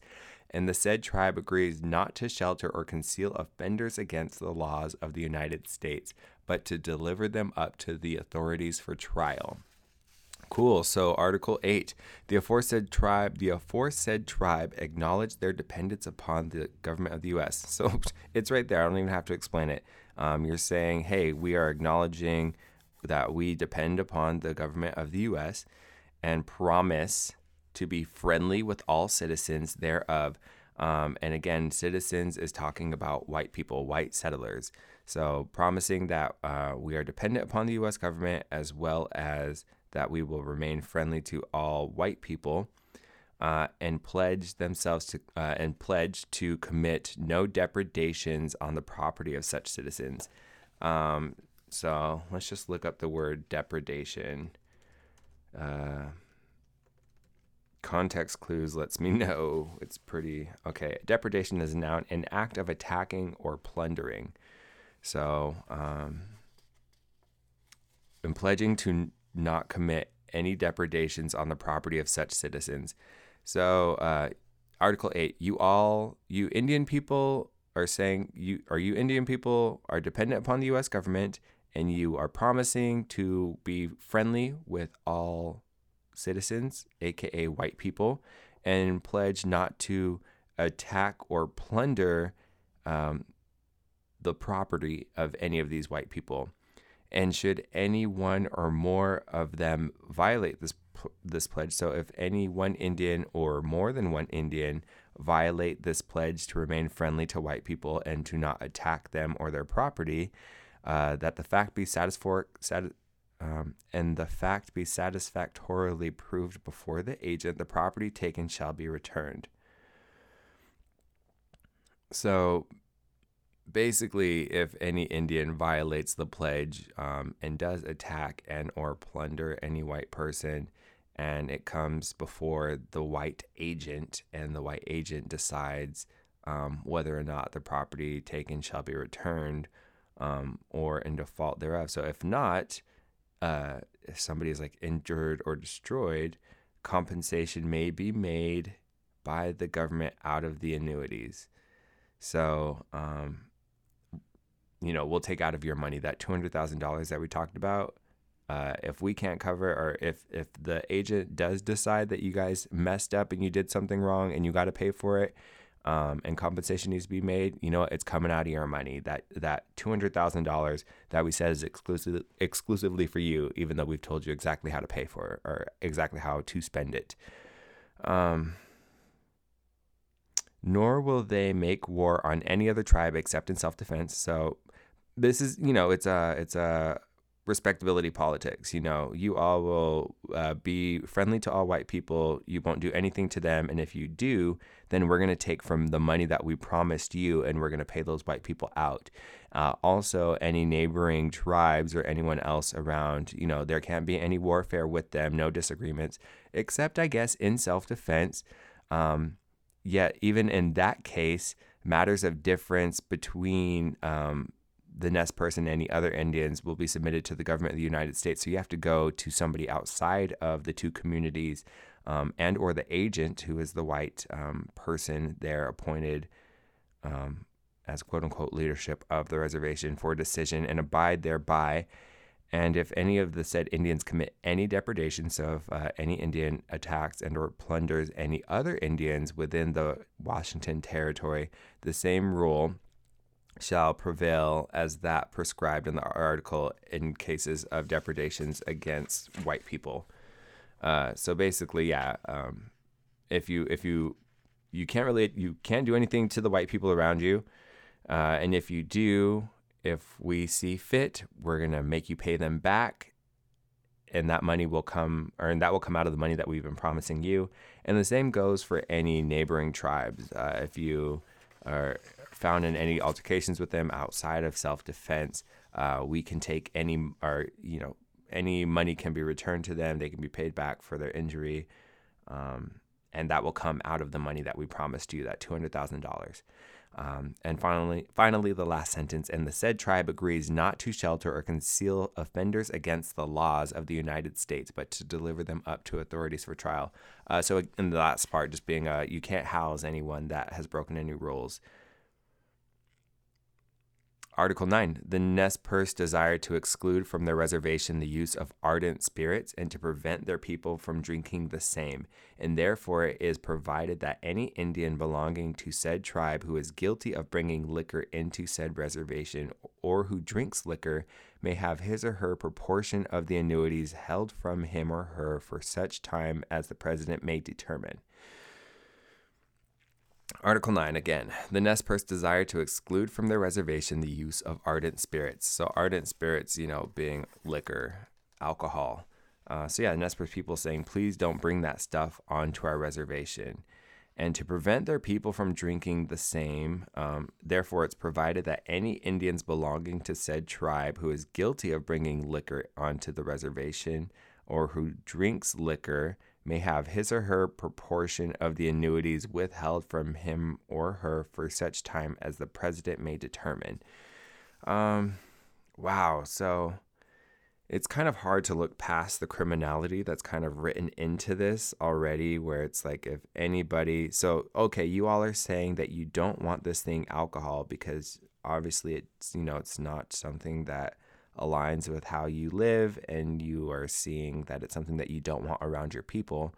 However, at the exact same time, we're going to say that if any of you are found with this thing that you say that you don't want, um, then we can withhold money from you. Um, yet again, alcohol trade came from the U.S. You know, it came from these white settlers. Uh, yeah, I don't like that. This is this is very much putting in. I mean, Article Eight it talks about uh, depredations, which you know is attack and plunder. Uh, so you know that's that's the Wild West. That's the cowboy, an Indian movie. You know, these Indians are trying to come and take our stuff and um, kill us. That's what it's, you know, starting that dialogue there. And then in Article 9, saying, um, hey, you guys said you didn't want any alcohol. So if we catch any of you with any alcohol, then, um, then we can punish you for it. Because remember, you said that you didn't want it. Um, wow.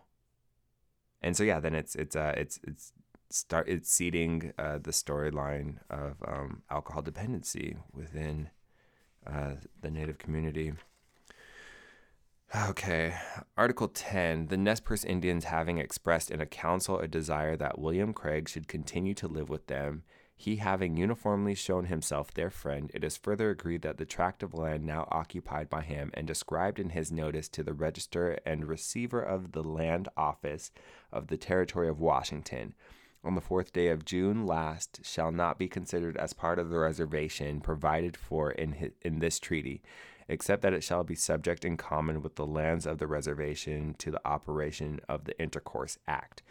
So there's a white guy, William Craig, who uh, lives uh, within the the area, um, who already has a relationship with the Nez Perce people at the time. Uh, and so they're agreeing that a tract of land that he lives on now um, be described in his notice to the register and receiver of the land. So uh, be described in his name, uh, registered under the Washington Territory um, on June 4th of 1854. Uh, shall not be considered part of the reservation provided for in this treaty. So it's, it's separate, except that it shall be in common with the lands of the reservation.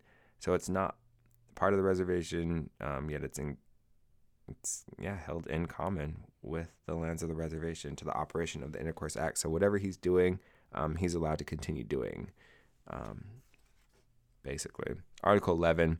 This treaty shall be obligatory upon the contracting parties as soon as the same shall be ratified by the President and Senate of the United States.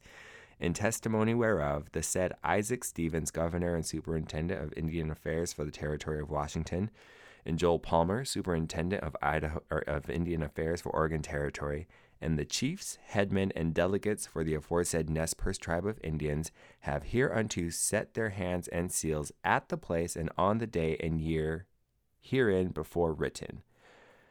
So yeah, this treaty shall be obligatory upon the contracting parties. So this will be mandatory. This will this will go into effect um, upon the different parties as soon as uh, it all gets ratified by the Senate and the U.S. So again, as we outlined at the top, it has to do with uh, the ter- the governor of the Washington Territory, who is also the superintendent of Indian Affairs for Washington Territory, Isaac Stevens, Joel Palmer, who is the superintendent of Indian Affairs for the state of Oregon, and then also just the representation of the U.S. government. Um, in conversation with the chiefs, headmen, and delegates of the Nez Perce tribe.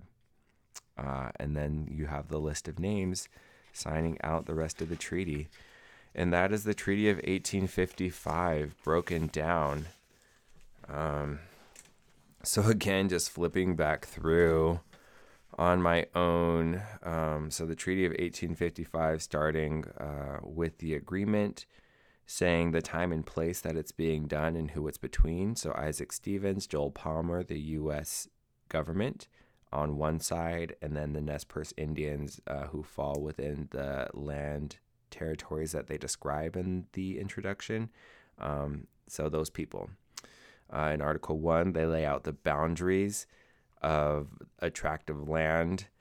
In Article 2, uh, they reiterate those same boundaries and they say within these bounds, uh, there's reserved lands uh, for the said tribe. Um, and that that land shall be set apart.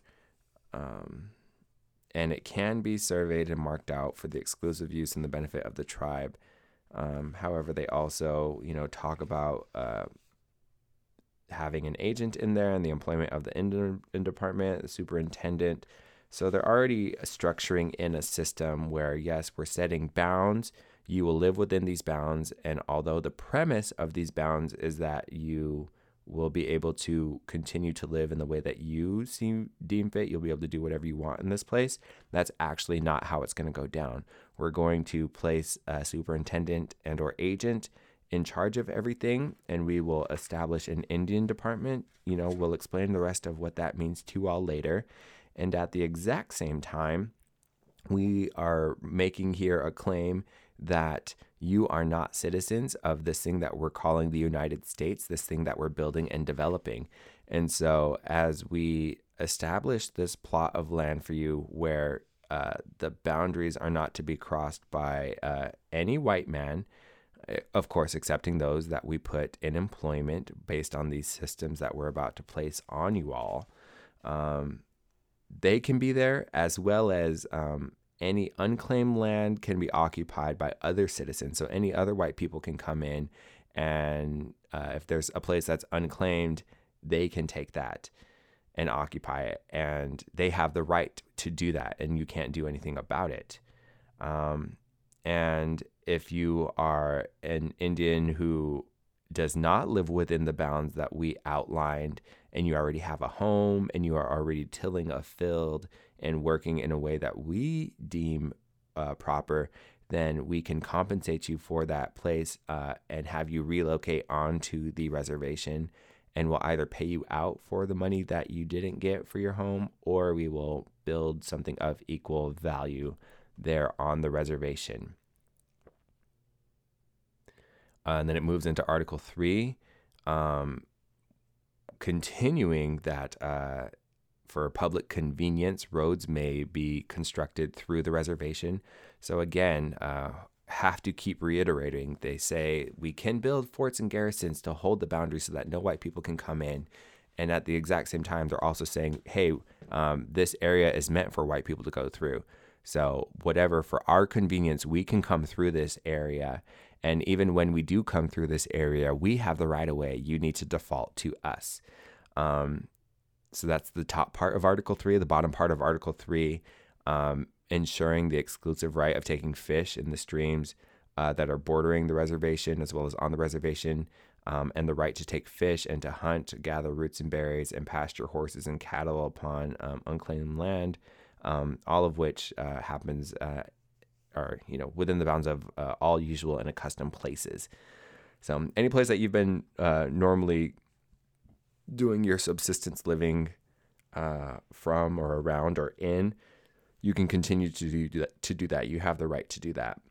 Um, so Article Four is saying so. Yeah, recapping those last three articles of all this stuff that you're giving up. The United States is uh, agreeing to pay you uh, two hundred thousand dollars. Now that two hundred thousand dollars is going to be given to you in this way: sixty thousand dollars of that will uh, come about a year after the ratification of this treaty, and the president will decide what to do with that.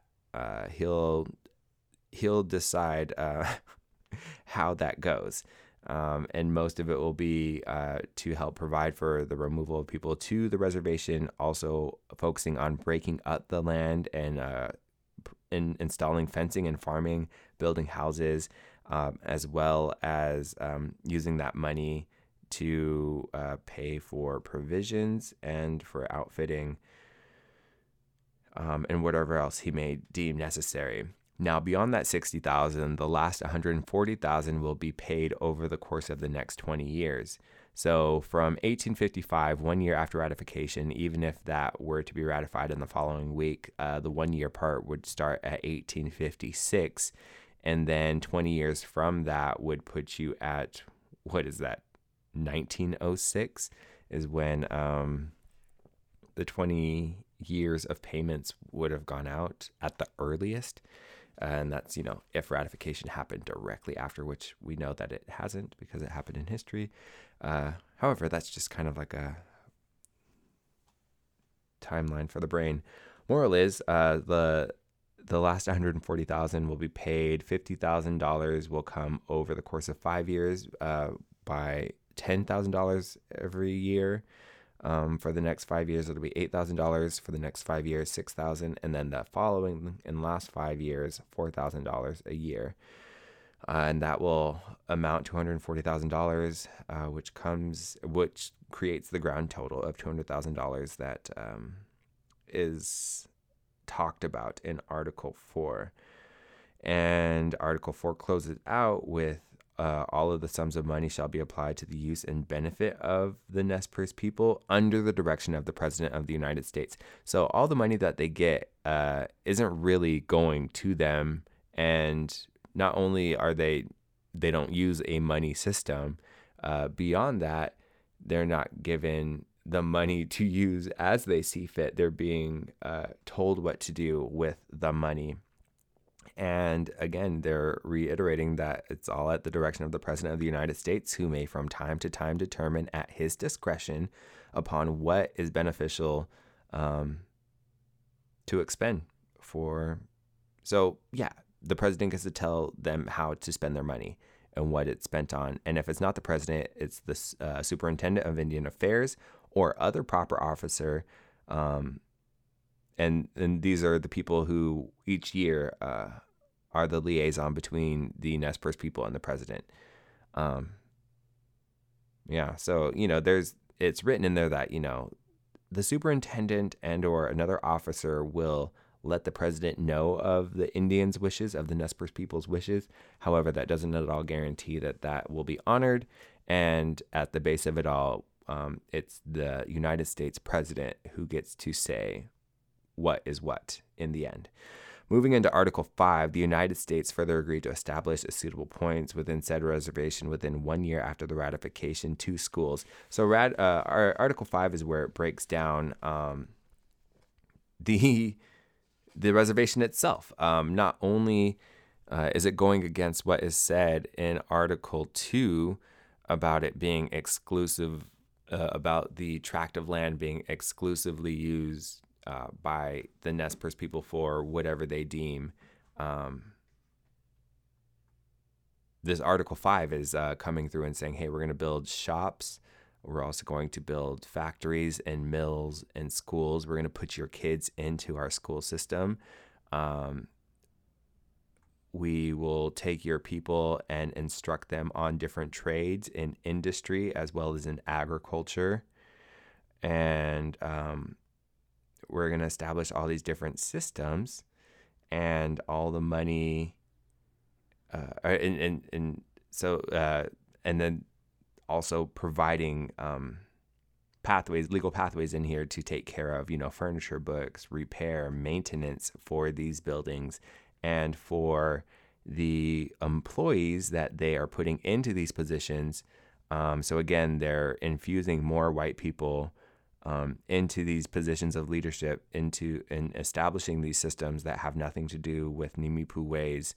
Um, and guaranteeing that these employees will be kept in service there on the reservation uh, for the period of at least 20 years. and in the view of the fact that the head of the chief of the tribes expected will be called upon to perform many services of public character, occupying much of his time, the United States further agrees to pay the Nez Perce tribe $500 per year for the term of 20 years. So um, that's also another thing written in there is that even though this goes against the Nimipu way, of having different councils and many different bands who work autonomously. Um, they're saying there's going to be one representative that will uh, speak for you all and will be the go between between the United it will be the person that goes between the United States and the tribe and we're going to pay that person $500 each year uh, coming out to $10,000 over a course of 20 years uh, and then Article 5 closes out saying that, um, you know, and any extra things, you know, the U.S. will take care of. Um, and it won't come out of that $200 that we said that we were going to give you. Now, Article 6 um, is where we have our first reference to another treaty, um, the, uh, the the treaty with Omaha in the year of 1854 is cited in Article 6. And Article 6 is basically just saying that the president, from at any time, from, from time to time, at his discretion, um, may cause the whole or such portions of the reservation that he thinks proper to be put into lots and to be given to individuals. Um, in that these individuals have to opt into this system of retaining a lot of land uh, that they will tend to. Um,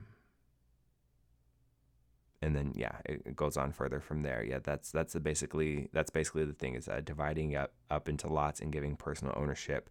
Uh, so again, another uh, imposition, and I hate to even say imposition because that's an oversimplica- oversimplification. However, uh, just um, yeah, a way of, uh, of, of regulating people onto plots of land and, and, and separating which wasn't, again, a Nimipu way of being. Article 7 the annuities of the aforesaid tribe shall not be taken to pay the debts of individuals. Okay. Uh, in Article 7, the aforesaid tribe acknowledge their dependence. So, Article, excuse me, Article 8, the aforesaid tribe acknowledge their dependence upon the government of the United States. So, um, hey, you guys are all pledging your allegiance to the U.S. and you promise to be friendly with all U.S. citizens, which at that point were white people, white settlers, um, and that you Indians pledge yourselves to commit. You you will never do anything against these white people, and if you ever do violate this pledge to that, you know you act out against the white people around you. Um, the agent or anyone else in in charge um, will either return the property that you stole, or if that can't be done, then if there's like injury or destruction, then compensation will be made to the government out of the annuity. So remember that $200,000 that we said that we are going to give you, we'll take out of that money to pay back for these things that you said you wouldn't do about, you know, attacking and or thieving from uh, the white citizens around you. Uh, and that also extends to any neighboring tribes. Like, yes, you can work in self defense. However, uh, if you injure or plunder or do anything to any surrounding tribe, the, th- the same thing applies. Uh, so, yeah, if you do anything wrong, we'll basically take from the money that uh, we said that we were going to pay you. Article 9 uh, starts with uh, a statement of the Nez Perce saying that they do not want uh, the use of ardent spirits. So, you know, they're saying keep the alcohol away from us um, to prevent their people from drinking. So, yeah, that's the thing. Uh, saying, hey, uh, we don't want this stuff, so please don't bring it around. You know, we didn't have it around before. You all brought it in. We noticed that when our people imbibe, when they drink the spirits, um, that they act different. You know, that's not something that we want. So keep that away. Uh, and so it's established here in Article 9, yet the twist on it is that um, it's saying, well, this is something that you all wanted.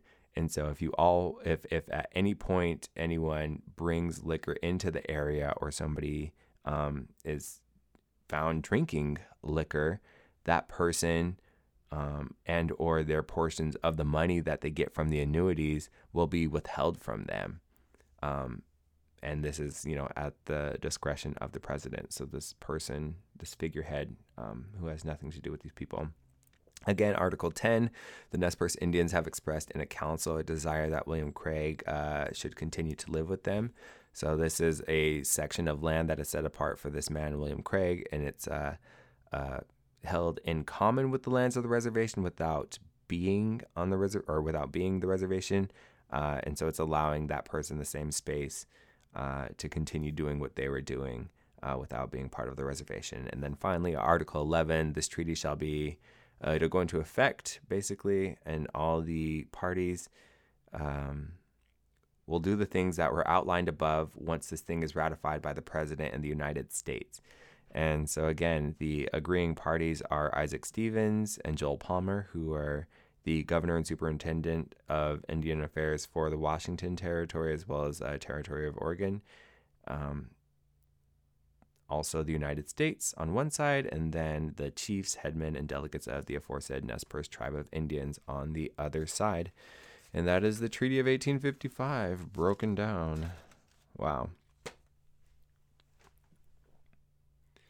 Um, I mean, major things that stick out are just the fact that you know, it's all written into these treaties. All of the deception is written directly into the treaty.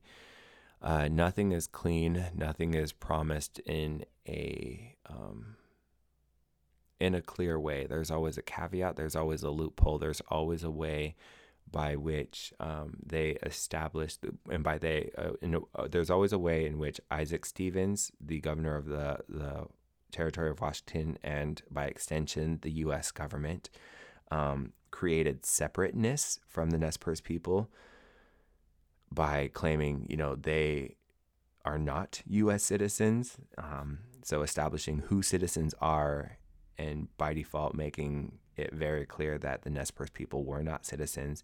Um, also, they led with premises of, you know, this will be an area for you to do with whatever you want.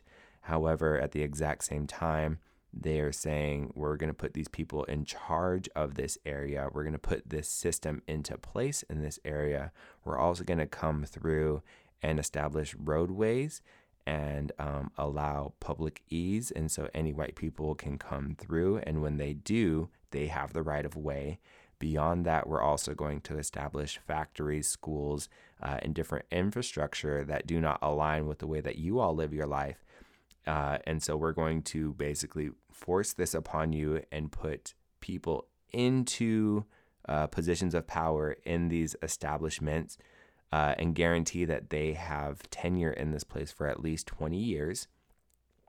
Um, and so there's just already in that um, just a lot of duping, uh, which I just can't stand. Um, and then the money breakdown is another thing. So I, I mean, I, I see the cultural portion. I see I mean, because it's it's education, so that that branches down into everything that education is, um, as well as instruction in the trades. Uh, so that's free labor, another way of uh, getting their labor, uh, land and resources, um, by you know taking the waterways, waterways and the actual land and reserving rights uh, for U.S. citizens over the natural inhabitants, the Nimipu people um, as well as building in a a system of respectability politics, saying that you can never cross the line with any white people, uh, and if you do, if the thing cannot be repaid or regained, then uh, we'll take from the money that we promised you. So just a lot of a lot of whiteness, a lot of thievery. Yeah, you see the seeds planted of uh, of otherness, of violence. You know, saying that you know no depredations, which again, looking up depredation on Google, an act of attacking or plundering. Uh, so you know, uh, there's talk of education, of free labor, of using the natural resources, of dependence upon the government of subservience to U.S. citizens, either by giving them the right of way or by never crossing them. You know, otherwise you'll seek penalty. And beyond that, uh, you know, the start of the narrative of um, alcohol dependency um, and, or I guess, just consumption of ardent spirits and liquor. Treaty of 1855. Time to move on. Treaty of 1863.